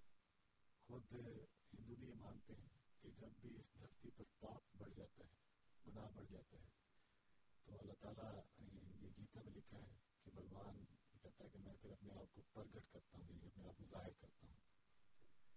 تو یا تو آج کے دور میں زمین پر گناہ نہیں ہے۔ اگر ہے تو پھر اللہ گیتا کے مطابق اس بھگوان کو اپنا روپ ظاہر کرنا چاہیے۔ تو اس لیے ہم اور پھر یہ کل جگ کا بھی ان میں تصور ہے کہ یعنی آخری زمانہ جس میں ظلم بڑھ جائے گا۔ تو اس میں ان کے ایک بہت کے آنے کا ذکر ہے کہ کس سے دوبارہ آئیں گے۔ تو ہمارے نزدیک وہ زمانہ آ چکا ہے۔ اس لیے ہم کہتے ہیں کہ اسلام جو ہے وہ عالمی مذہب ہے۔ وہ تمام پرانے مذاہب جنہوں نے پیشگوئیاں کی ہوئی ہیں، ان کے اشارات حضور صلی اللہ علیہ وسلم اور آپ کی امت کی طرف ہی تھے۔ کہ آخری زمانے میں ایک عالمی مذہب آئے گا جو پھر ساری امتوں کو اکٹھا کرے گا۔ کیونکہ جیسا کہ سوال کیا تھا کہ ایک ہی گھر والے، ایک ہی گھر میں جب آتے ہیں یعنی اللہ تعالیٰ کا یہ سارے بھیجے ہوئے پیغمبر ہیں، تو یہ نہیں ہو سکتا کہ وہ الگ الگ آ کر میسج دیں۔ وہ سارے کے سارے آئندہ آنے والے مذہب کے بارے میں، آنے والے نبی کے بارے میں پیشگوئیاں کر گئے جو حضور صلی اللہ علیہ وسلم ہیں، جو عالمی نبی ہیں۔ تو اس لیے یہ ساری انسانیت ایک ہاتھ پر اکٹھا ہوگی۔ تو سکھزم جو ہے، یہ یعنی اس طرح پرانا مذہب نہیں ہے۔ اسلام کے بعد آیا ہے۔ تو اگر اس قسم کی پیشگوئیاں ان میں ہوں کہ کوئی معود آئے گا آخری زمانے میں، تو ہم پھر اس کا مطالعہ کر کے وہ پیش کر سکتے ہیں۔ جہاں تک پرانے مذاہب ہیں، ان کی باتیں ہمارے سامنے موجود ہیں، ان کو ہم نے اسٹڈی کیا ہے، تو اس کے مطابق ہم نے اس شخص کو پہچانا ہے۔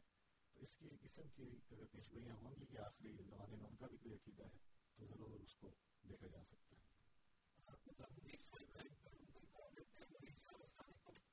السلام علیکم ورحمۃ اللہ وبرکاتہ کیسے ہیں۔ اچھا یہ حج جو فریض ہے مسلمانوں کے لیے، کیا آپ بھی اس کے لیے بھی فرض ہے؟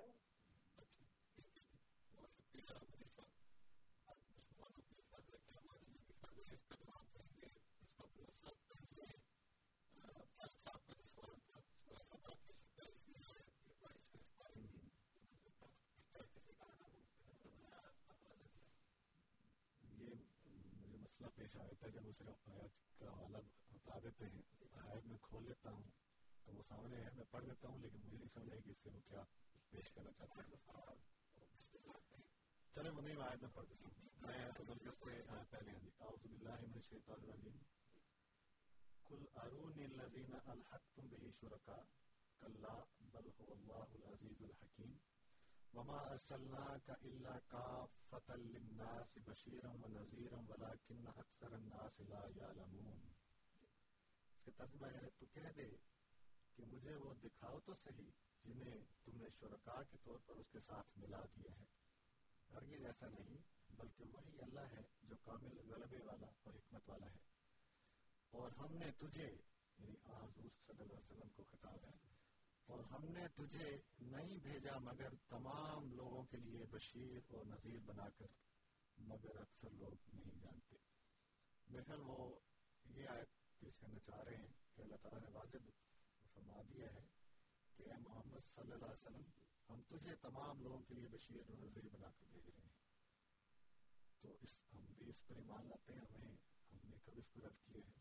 ہم تو کہتے ہیں کہ ہاں حضور صلی اللہ علیہ وسلم عالمی نبی ہیں، تمام رحمت للعالمین ہیں جس مسیح جس کا ہم بات کر رہے ہیں، وہ آپ کی امت کا ہی ایک ادنا غلام ہے، جس کو اللہ تعالیٰ نے امام مہدی کا درجہ دیا ہے۔ تو اس امام مہدی نے کسی بھی نئے مذہب کا کی بنیاد نہیں رکھی۔ کبھی انہوں نے یہ نہیں کہا کہ میں حضور صلی اللہ علیہ وسلم کی شریعت کو منسوخ کر رہا ہوں۔ کبھی انہوں نے یہ نہیں کہا کہ ان کا درجہ مجھ سے کم ہے۔ تو آپ نے تو بار بار یہ اعلان کیا ہے کہ اصل نبی اصل شریعت وہی یا حضور صلی اللہ علیہ وسلم کی ہے۔ تو میں مجھے اللہ تعالیٰ نے کھڑا کیا اس زمانے میں کہ اس کی صحیح تعلیم اس دور میں جبکہ اسلام کے اتنے فرقے بن گئے ہیں اور ہر کوئی اپنی تشریح کر رہا ہے، اس فرقہ واریت سے بچانے کے لیے اللہ تعالیٰ نے مجھے اسلام کی خدمت کے لیے بھیجا ہے۔ تو حضور صلی اللہ علیہ وسلم ہی بشیر اور نذیر ہیں تمام جہانوں کے لیے۔ ہم آپ ہی کی بشارت اور آپ ہی کی وارننگ جو قرآن کریم میں درج ہیں وہی دنیا کو پیش کرتے ہیں، نہ کہ مسیح محمد علیہ السلام کی کوئی الحامات اپنی نمازوں میں پڑھتے ہیں یا اس کو دنیا کے سامنے پیش کرتے ہیں۔ تو ہمارا بھی سارے قرآن کریم پر ایمان ہے، یہ آیت بھی ہم، مکمل ایمان ہے۔ اس کے باوجود ہم نے کسی نئے نبی کو نہیں مانا۔ حضور صلی اللہ علیہ وسلم کی امت کے ایک شخص کو امام مہدی مانا ہے۔ تو اس آیت میں تو کئی ایسا ذکر نہیں ہے کہ آئندہ کسی امام مہدی نے نہیں السلام علیکم سر جی مقدم صاحب کی ہے اچھا سر، میرا ایک کوشچن ہے۔ تھی ایک تعلق جواب دے گل یعنی کہ کوئی بھی نبی آئے گا جدو بہت بڑھ جائے گا، ٹھیک ہے نا؟ تو کسی بھی شکل آئے گا۔ اچھا میرا ایک کوشچن میرا یہ ہے کہ ساڈے کوئی کی پیرامیٹر ہے کہ او سے ادو ظلم تو ہمیشہ ہی ہوندا آیا۔ تسی مطلب کہ کی پیرامیٹر ہے سارے کو کہ تسی یہ گل کہو کہ ہن ظلم ایکسٹریم پوائنٹ تے پہنچ گیا سی تے مرزا صاحب تشریف ہے یہ تو مطلب ظلم تو ہوندے ہی آیا نا، ہر دور ظلم ہوندا ہے بس میرا ایک اور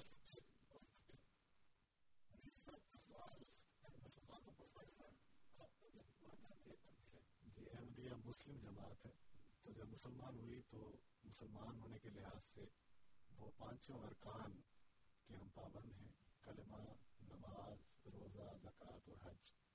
اس لیے جب اسلام میں فرض ہے تو ہم کون ہوتے ہیں کہ اس فریضے کو نکال پھینکیں اللہ تعالیٰ کے فضل سے بہت سے احمدی جو ہیں، وہ یہ خوش نصیبی ان کو ملتی ہے کہ حج کی توفیق پاتے ہیں۔ تو یہ احمدیہ مسلم جماعت اسلام کے پانچ بنیادی ارکان پر اسی طرح ایمان رکھتی ہے، جس طرح کہ حضور صلی اللہ علیہ وسلم نے فرمایا کہ ایمان ہونا چاہیے۔ اور اسی کے مطابق ان فرائض کو ادا کرنے کی کوشش کرتی ہے۔ ابھی جو محمد صاحب کا سوال تھا کہ ظلم تو چلتا ہی رہتا ہے، یہ درست بات ہے۔ ظلم جب چلتا رہتا ہے تو اللہ تعالیٰ اپنا ایک نمائندہ بھیج کر ایک دنیا کو پیغام دیتا ہے کہ اس کے ساتھ ہو لو تو اس ظلم سے بچ جاؤ گے۔ اور اور اس دنیا میں بھی تمہاری بھلائی ہے اور آخرت میں بھی تمہاری اجر ہے۔ تو اس لیے قرآن کریم نے بھی یہ فرمایا ہے۔ مثلا جو سورت بکرا کے شروع میں فرمایا کہ حدل المتقین یعنی قرآن کریم جو ہے وہ ہدایت ہے متقیوں کے لیے، نہ کہ ہر جو بدکار ہے اور گناہوں میں پڑا ہوا ہے وہ تو جب اس سے اس کو ہوش آئے گی، گناہوں سے تب وہ ہدایت پائے گا۔ تو متقیوں کے لیے ہدایت ہے۔ اسی لیے جو ظلم کا دور ہے، اس میں اللہ تعالیٰ اپنا نمائندہ بھیجتا ہے تاکہ وہ ایک آواز اٹھائے اور ایک تعلیم دے۔ تو اس کے مطابق جو چلتے ہیں، وہ اس کی تعلیم کے مطابق محفوظ رہتے ہیں اور اس بڑے ظلم سے بچ جاتے ہیں جو دنیا میں ہو رہا ہوتا ہے۔ اور اگر نہ بھی ہو تو اللہ تعالیٰ فرماتا ہے کہ آخرت میں میں نے ان لوگوں کے لیے انعام تیار کر کے رکھا ہے۔ تو اس میں ہمیں بتانے کی ضرورت نہیں ہے کہ اگر آپ کے نزدیک آج کوئی ظلم نہیں ہے، گناہ نہیں ہے، تو ٹھیک ہے، لیکن ہمارے ہمارے نزدیک ظلم بہت بڑھ چکا تھا۔ ہم چاہتے تھے کہ کوئی ایسا شخص آئے۔ دعائیں تھیں ہمارے بزرگوں کی۔ اور خاص طور پہ چودہ صدی کا ذکر ہوا ہے کہ امام مہدی اس میں آئیں گے۔ تو اسلام کی حالت میں جبکہ فرقہ واریت ہے، ایک دوسرے پر کفر کے فتوے ہیں، ہم اس حالت سے نکلنا چاہتے تھے۔ تو اللہ تعالیٰ کے فضل سے ایک ہی شخص ہے جس نے ان حالات سے ہمیں نکالا ہے اور حفاظت میں رکھا ہے۔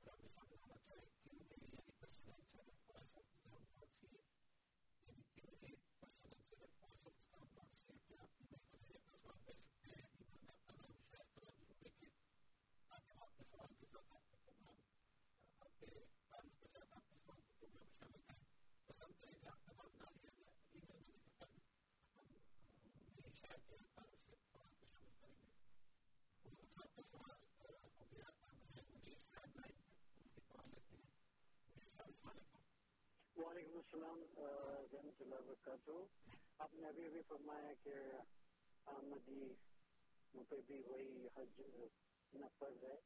کیا مرزا صاحب کو حج کا شرف حاصل ہوا ہے؟ اگر نہیں ہوا ہے تو کیوں؟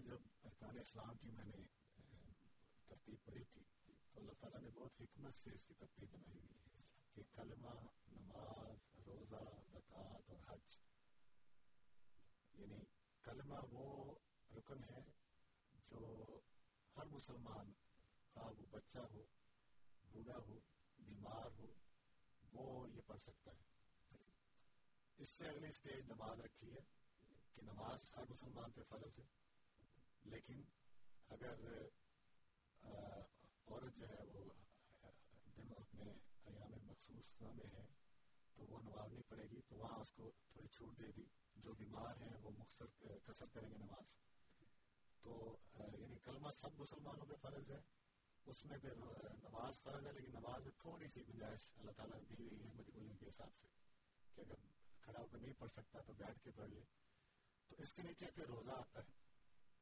کہ روزہ جو ہے وہ سال میں صرف ایک مہینے یعنی رمضان میں رکھنے ہیں، لیکن اس میں بھی اللہ تعالیٰ نے چھوٹ دی ہے کہ جو بیمار ہیں یا مسافر ہیں وہ روزہ نہیں رکھیں گے۔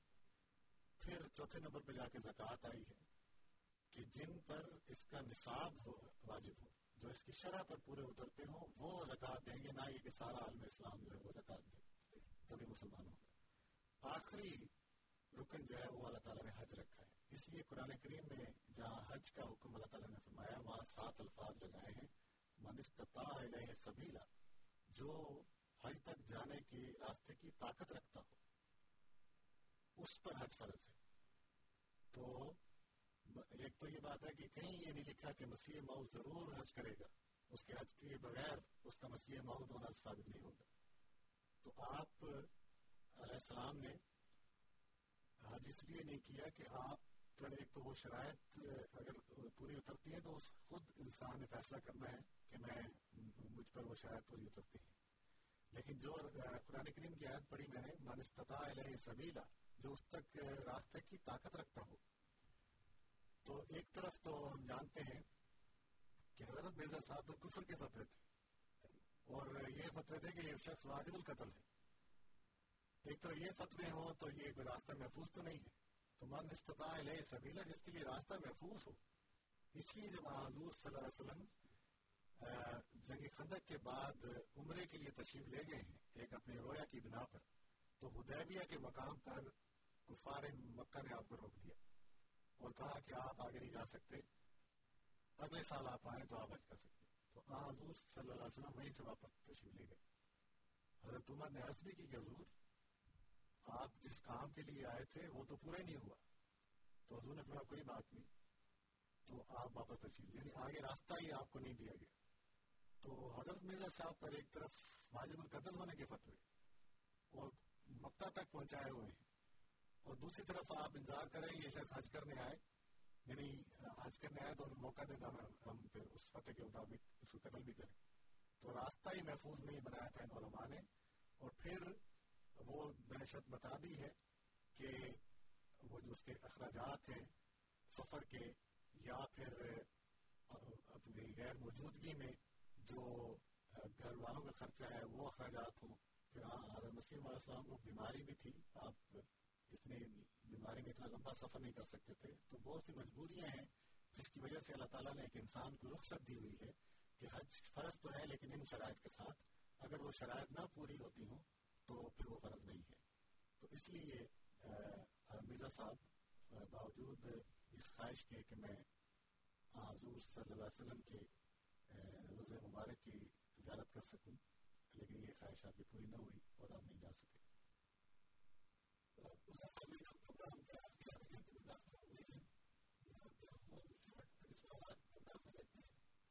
آپ کو دعوت کے بارے پروگرام میں شامل ہو four one six four one zero six five two کا اور اس بار کے سامنے کی صورت کے لیے one eight five five four one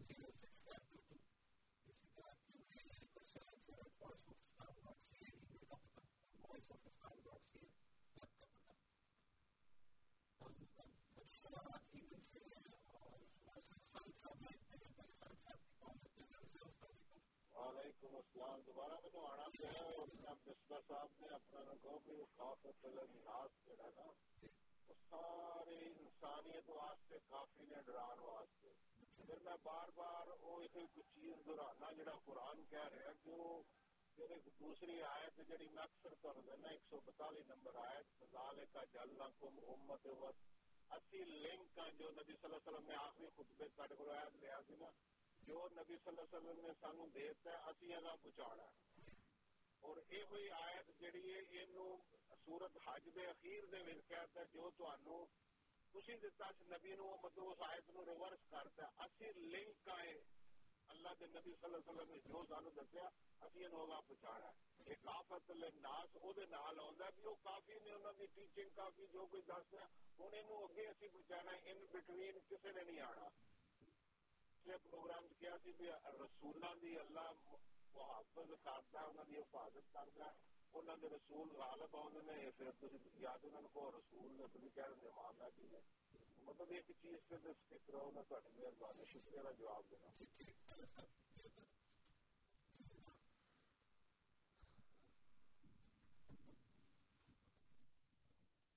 اس میں خالد صاحب نے حضرت الوداع کا ذکر کیا کہ ہاں حضور صلی اللہ علیہ وسلم دے گئے ہیں۔ انہوں نے بات ہی ایسی پیش کر دی ہے کہ حضرت الوداع کے موقع پر حضور صلی اللہ علیہ وسلم نے آخری نصیحت یہ فرمائی تھی کہ اے مسلمانوں، میرے بعد کافر نہ ہو جانا۔ لا ترجعوا بعدی کفارا۔ کہ اے مسلمانوں، میرے بعد کافر نہ ہو جانا۔ کیسے؟ یہ نہ ہو کہ آپس میں تم ایک دوسرے کی گردنیں مارتے پھر تو حضور صلی اللہ علیہ وسلم تو یہ درس دے کے گئے تھے۔ کیا آپ آپ سے مراد خالصہ نہیں، لیکن آج کا مسلمان اس پر عمل کر رہا ہے پاکستان کے حالات آپ کو یہ نقشہ دیتے ہیں کہ مسلمان دوسرے مسلمان کی گردن نہیں مارا تو اس گردن مارنے کو حضور صلی اللہ علیہ وسلم نے کفر قرار دیا ہے کہ وہ کافر ہے جو دوسرے مسلمان کو مارتا ہے۔ تو انہی حالات کی وجہ سے کہ جب یہ فرقے بن جائیں گے حضور صلی اللہ علیہ وسلم نے فرمایا کہ امام مہدی نے آنا ہے۔ تو ایک حل جو ہے وہ حضور بتا رہے ہیں، حدیث میں آیا ہے۔ یا تو ہم نے وہ حدیثیں بنائی ہوں کہ فرقہ واریت جب ہو جائے گی تو تہتر فرقے بن جائیں گے، ان میں جو امام مہدی آئے گا۔ یہ اگر ہم نے حدیثیں بنائی ہیں تو پھر تو ہم قابل الزام ٹھہرتے ہیں۔ لیکن حضور صلی اللہ علیہ وسلم نے یہ حل بتایا ہوا ہے کہ جب اتنے فرقے ہو جائیں گے، تب ان فرقہ واری سے نکلنے کا ایک ہی حل ہے کہ اپنے آپ کو امام کے ساتھ جوڑ دو تو وہ امام کوئی نیا مذہب لے کر نہیں آیا، اسی کامل شریعت ہونے کے باوجود مسلمان خلفائے راشدین پر ایمان رکھتے ہیں۔ کہ حضور صلی اللہ علیہ وسلم کے بعد جو خلفاء آئے، ان کی بیعت بھی لازمی تھی۔ تو اگر شریعت کافی ہو چکی تھی، حضور صلی اللہ علیہ وسلم کافت الناس تھے، تو پھر خلافت کی کیا ضرورت رہی؟ تو خلافت جو ہے وہ ایک ہاتھ پر کٹھا رکھتی ہے۔ جب تک ایک کلاس میں ایک استاد نہ ہو، تو بچے شور مچاتے رہتے ہیں، کوئی ادھر کھیل رہا ہے، کوئی ادھر کھیل رہا ہے۔ جب ان کا نگران آ جاتا ہے تو وہ ٹھیک ہو کر بیٹھ جاتے ہیں اسی حالت سے بچانے کے لیے حضور صلی اللہ علیہ وسلم نے امام مہدی کا فرمایا تھا کہ وہ ایک نگران کے طور پر آئے گا جو امت میں ہونے والے فرقوں میں جو کبھی ادھر جا رہے ہوں گے، کبھی ادھر جا رہے ہوں گے، ان کو ٹھیک کر کے بٹھائے گا۔ تو یہ پیغام ہے جو حضور صلی اللہ علیہ وسلم نے دیا ہے۔ تو اس میں ہمیں کوئی شک نہیں ہے کہ حضور صلی اللہ علیہ وسلم کافت للناس تھے رحمت للعالمین تھے۔ ہم نے کبھی بھی ان باتوں کو غلط نہیں کہا۔ ہمارا بھی ان باتوں پر اسی طرح ایمان ہے جس طرح کے باقی مسلمانوں کا ہے لیکن ہمارا ان حدیثوں پر بھی ایمان ہے جو حضور صلی اللہ علیہ وسلم نے آخری زمانے سے جوڑ کر اس میں ان مشکلات کے حل کے طور پر آپ نے بتائی ہیں۔ تو اگر ہم ان کو نہیں مانتے تو پھر ہم بھی انہیں مشکلات میں چلے جاتے ہیں کہ ایک دوسرے کو واجب القتل کہیں اور قتل کرتے پھریں۔ تو ان نفرتوں سے نکل کر ہم ان اس جماعت میں شامل ہوئے ہیں۔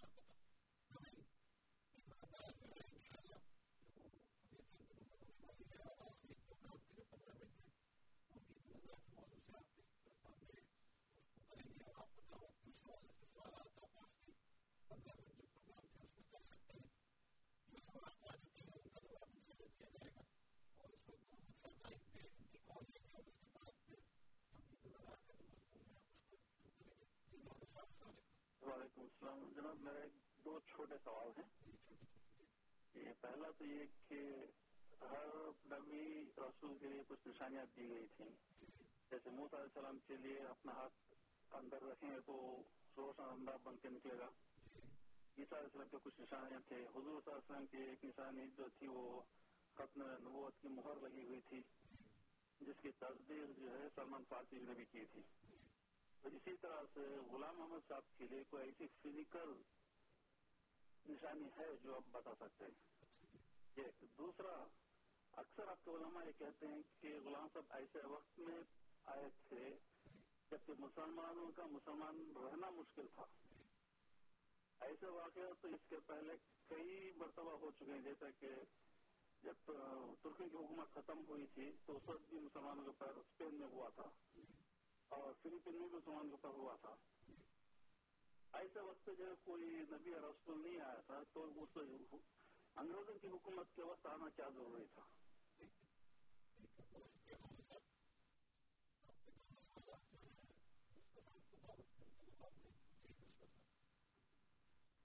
پہلا جو سوال ہے کہ کوئی فزیکل نشانی فزیکل نشانی جو ہے یہ موسیٰ علیہ السلام کا تو واقعہ لکھا ہے باقی نبی کے لیے ضروری نہیں کہ وہ لازمی جو ہے وہ فزیکل نشانی لے کر آئے اگر حدیث میں کوئی نشانی ایسی بیان ہوئی ہے تو مسیح علیہ السلام اس کو دکھا دیتے مسیح محمد علیہ السلام کے لیے جو نشانی اللہ تعالیٰ حضور صلی اللہ علیہ وسلم نے بیان کی ہے وہ یہ ہے کہ لیقتلن الخنزیر ویکسرن السلیب یعنی مسیح موت جو ہے وہ سلیب کو توڑے گا اور خنزیر کو قتل کرے گا یہ نشانی بتائی ہے اور وہ مرزا صاحب نے آ کر پوری کر کے دکھائی ہے الحمدللہ تو ظاہری علامت اگر کوئی آپ کی حدیث میں لکھی ہو تو آپ پیش کریں کہ یہ علامت لکھی ہے یہ کہاں ہے اور اس دوسری بات یہ ہے کہ یہ ظاہری علامتیں اس سے کوئی فرق نہیں پڑے یہاں حضور صلی اللہ علیہ وسلم ایک روایت میں آتا ہے کہ یہاں کندھے پر نشان تھا اگر وہ نشان نہ بھی ہوتا تو کیا آپ نبی نہ ہوتے؟ کیا آپ خاتون نبی نہ ہوتے؟ تو وہ ایک ایک صحابی نے کہا کہ میں وہ دیکھا ہے تو وہ ختم نبوت کی علامت تھی۔ تو وہ ایک روایت میں اس ہمارے نزدیک وہ نہ بھی ہوتی تو ہاں حضور صلی اللہ علیہ وسلم کے مقام میں کوئی فرق نہیں آنا تھا تو ظاہری علامتیں جو ہیں، وہ ان کو اللہ تعالیٰ اتنی اہمیت نہیں دیتا۔ اللہ تعالیٰ اپنے پیغام کی اور اپنا جو مقصد ہے اس کو اہمیت دیتا ہے اور وہ نبی کر کے جاتے ہیں دوسرا سوال جو تھا کہ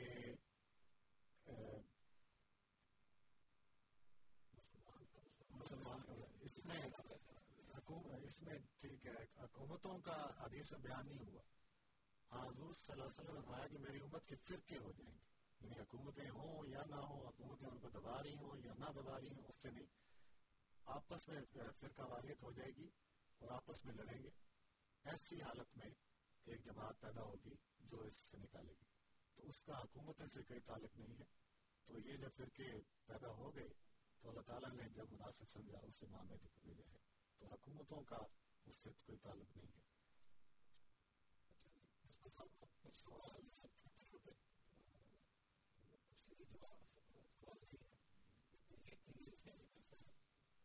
قرآن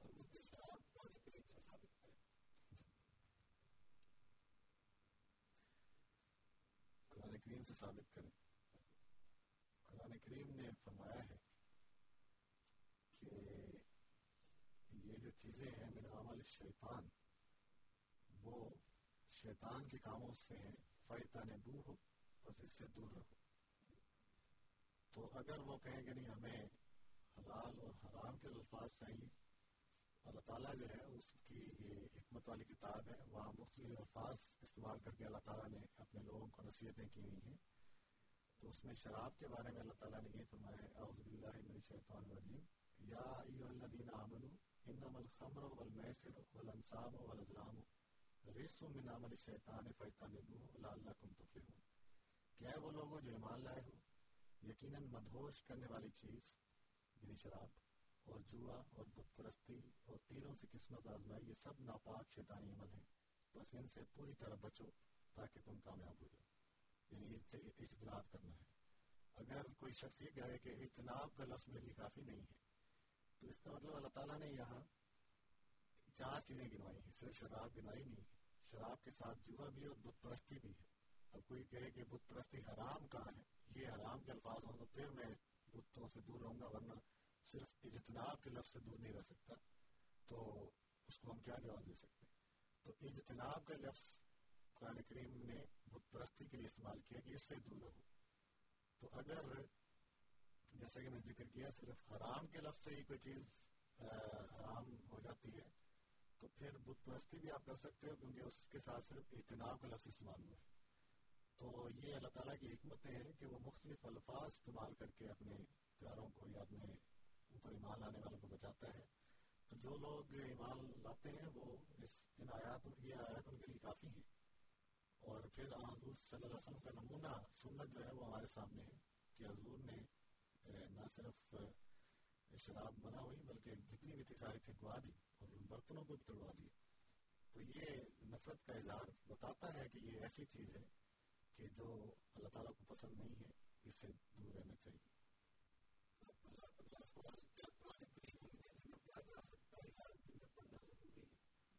عربی میں تلاوت لازمی ہے، ترجمہ آپ انگریزی، اردو، اسپینش جس مدد زبان میں پڑھیں۔ لیکن قرآن کریم کی تلاوت جو ہے، اسی کا حکم ہے اور وہ ایک مسلمان کو سیکھنی چاہیے۔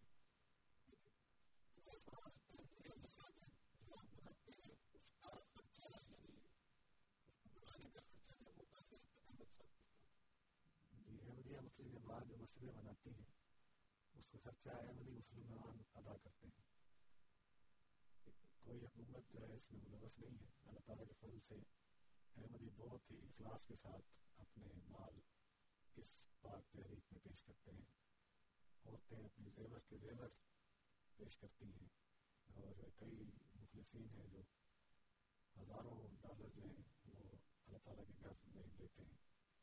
تو جس طرح وہ اکٹھا ہوتا جاتا ہے، جماعت ایک مسجد بنا دیتی ہے۔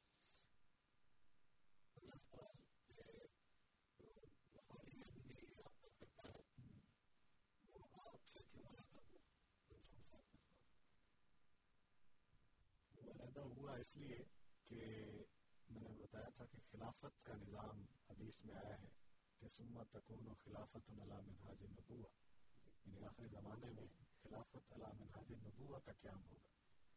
تو حضرت مرزا صاحب کی وفات کے بعد خلافت عمل میں آئی۔ پہلے خلیفہ منتخب ہوئے حضرت حکیم علی نور الدین صاحب رضی اللہ تعالیٰ تو ان کو تو انہوں نے خلیفہ مانا۔ جب دوسرے خلیفہ جو ہے، ان کا اللہ تعالیٰ نے خلیفہ بنایا تو انہوں نے انکار کر دیا کہ خلافت کی ضرورت نہیں۔ تو اب یہ خود ہماری سمجھ سے باہر ہے کہ پہلے خلیفہ کی جو بیعت کرتے گزری اور ان کے ساتھ اخلاص اور امامنا اور مرشدنا کے الفاظ ان کے خطوط پہ پائے جاتے تھے۔ تو دوسری خلافت آئی تو انہوں نے کہا کہ نہیں، خلیفہ صرف اگر بننا ہے تو دست دیا کرے یا بیت لے، باقی مالی معاملات، انتظامی معاملات ہم سنبھالیں گے۔ تو یہ جب ان کی نہ سنی گئی تو انہوں نے اپنے آپ کو لگا کر لیا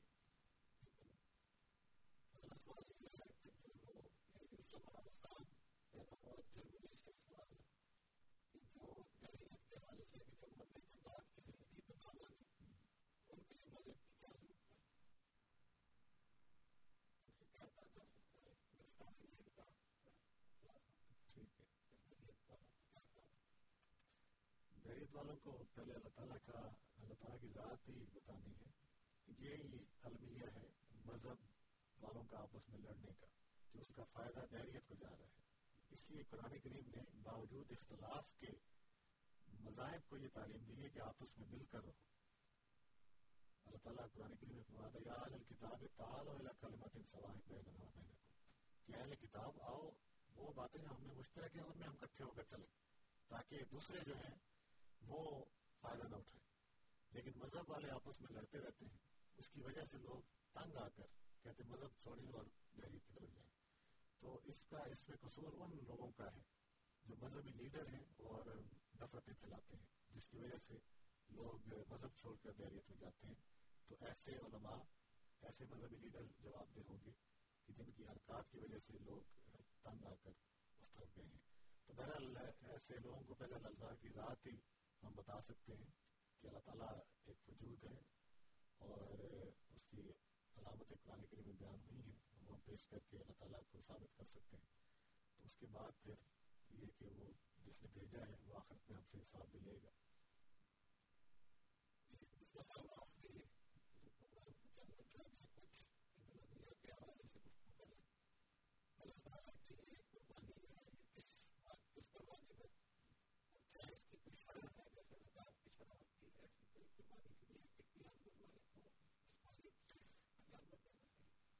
قربانی جو ہے یہ سنت ہے سنت موقع ہے یعنی ایسی سنت ہے جس کی حضور صلی اللہ علیہ وسلم نے تاکید کی ہے اس کی کوئی شرح نہیں ہے کہ اتنا پیسہ ہو اس میں حضور نے فرمایا کہ جو بھی سمجھتا ہے کہ مجھ پر میں اتنی استطاعت رکھتا ہوں کہ قربانی کروں تو اس پر ضرور قربانی کرنی چاہیے اور حضور صلی اللہ علیہ وسلم نے اتنا فرمایا کہ اگر کوئی قربانی کرنے کی طاقت رکھتا ہے اور پھر بھی وہ نہیں کرتا وہ ہماری مسجد میں نہ آئے یعنی اتنی اہمیت ہے اس کی۔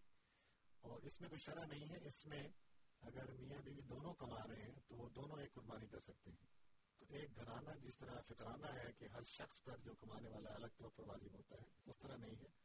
ہر گھرانے پر یہ واجب ہے کہ میاں بیوی مل کر، یا بیٹے بھی کما رہے ہیں تو مل کر ایک گھرانے کی طرف سے ایک قربانی جو ہے وہ پیش کر سکتے ہیں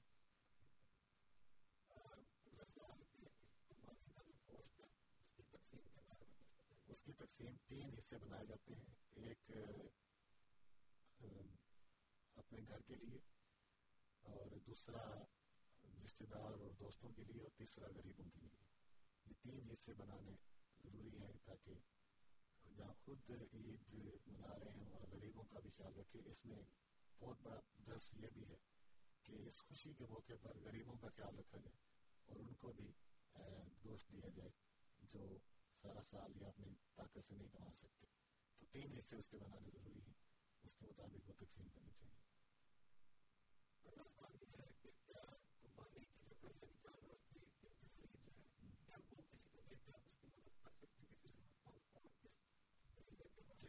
اس میں جو قربانی ہے یہ شاعر اللہ میں سے ہے۔ صورت حج میں اس کا ذکر ہے کہ اللہ تعالیٰ کہ بھائی مت الحنام چوپائے ذبح کیے تو وہ ہم نے اسی طرح ذبح کر کے ہی اس سے اللہ کو پورا کرنا ہے۔ اس میں اتنا ہے کہ حضرت مرزا غلامت قادیانی علیہ السلام جب آئے، تو ہم جانتے ہیں کہ آپ نے اشتہار شائع کیا کہ کتابوں کو شائع کرنے کے لیے کوئی پیسوں کی ضرورت ہے۔ لنگر خانہ ہے، اس کے اخراجات ہیں، بہت سے مہمان آتے ہیں قادیان میں۔ تو اس پر ایک احمدی دوست نے لکھا کہ حضور اگر ہم قربانی کی رقم اس مد میں دے دیں تو کیا درست ہے؟ تو حضور نے فرمایا کہ یہ درست نہیں ہے۔ قربانی کا جانور شاعر اللہ میں سے ہے، جس کو پورا کرنا لازمی ہے۔ تو میرے جو لنگر خانے کے اخراجات ہیں کتابوں کی شاعت اس کے سامان اللہ تعالیٰ ضرور پورا کر دے گا۔ لیکن یہ جہاں اللہ تعالیٰ نے شریعت نے حکم دیا، ضرور نہیں خرچ کرنے چاہیے۔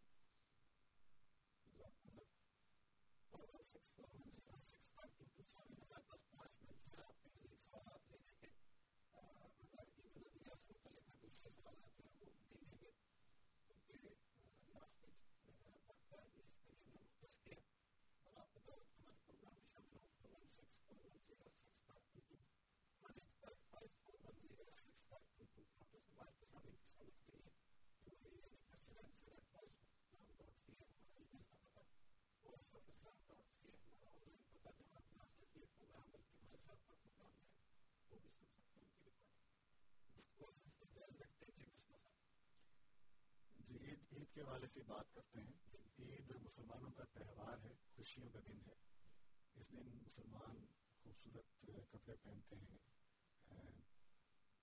تو اس لحاظ سے ہمیں حضور صلی اللہ علیہ وسلم کی تعلیم کو بھی یاد رکھنا چاہیے۔ حضور نے فرمایا کہ عید میں ضرور خوشیاں مناؤ۔ لیکن جہاں اپنی خوبصورتی کا دھیان رکھتے ہو۔ وہاں یاد رکھو کہ اس کے ساتھ ساتھ اللہ تعالیٰ کے ذکر کے ساتھ بھی اس دن کو خوبصورت بناؤ۔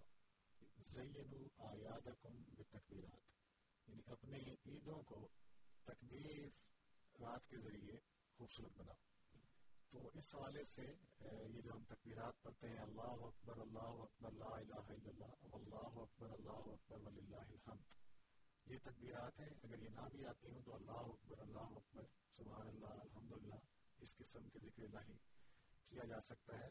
اس میں سنت یہ ہے کہ یوم عرفہ جو نو ذوالحجہ ہے، اس کی فجر کی نماز سے لے کر ایام تشریق کی آخری دن یعنی ایام تشریق جو ہے، وہ گیارہویں، بارہویں اور تیرہویں ذوالحجہ ہے یعنی تیرہویں ذوالحجہ کی اثر کی نماز تک یہ تکبیرات پڑھی جاتی ہے یعنی نو ذوالحجہ کی فجر سے لے کر تیرہویں ذوالحجہ کی اثر کی نماز تک یہ تکبیرات پڑھنا یہ سنت ہے.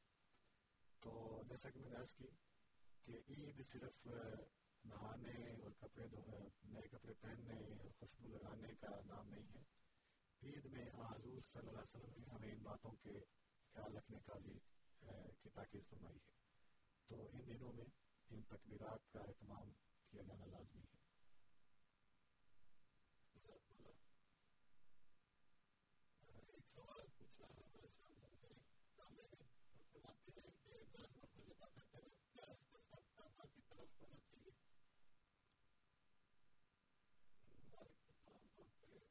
میں نے کبھی سنا نہیں زبا اس کو کرنا اللہ اکبر کہہ کے تکبیرات پڑھ کے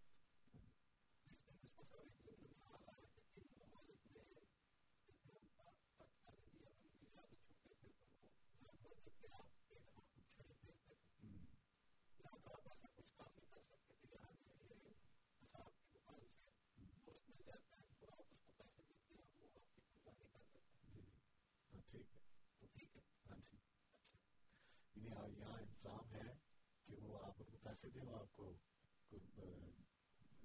قربانی کے جانور ذبح کر کے گوشت میں آپ کو دے دیتے ہیں ٹھیک جی نہیں وہ ضروری نہیں ہے پاکستان میں بھی کئی لوگ کسائیوں سے کرواتے ہیں ہاں جی لیکن بعض میں نے مخلصین دیکھے ہیں کہ وہ کہتے ہیں یہ سنت ہے تو ہم ایک دفعہ ضرور کریں گے یعنی جانور ذبح کرنا بھی سنت ہے تو کئی احمدی میں نے دیکھے ہیں کہ وہ صرف سنت نبوی کی محبت میں خود بھی یہ کام کرتے ہیں کہ ہم نے سنت کو پورا کرنا ہے تو صرف اس طرح سے کہ سنت پر عمل ہو جائے یہ کام کرے ورنہ پھر کسائیوں سے بھی کراتے ہیں تو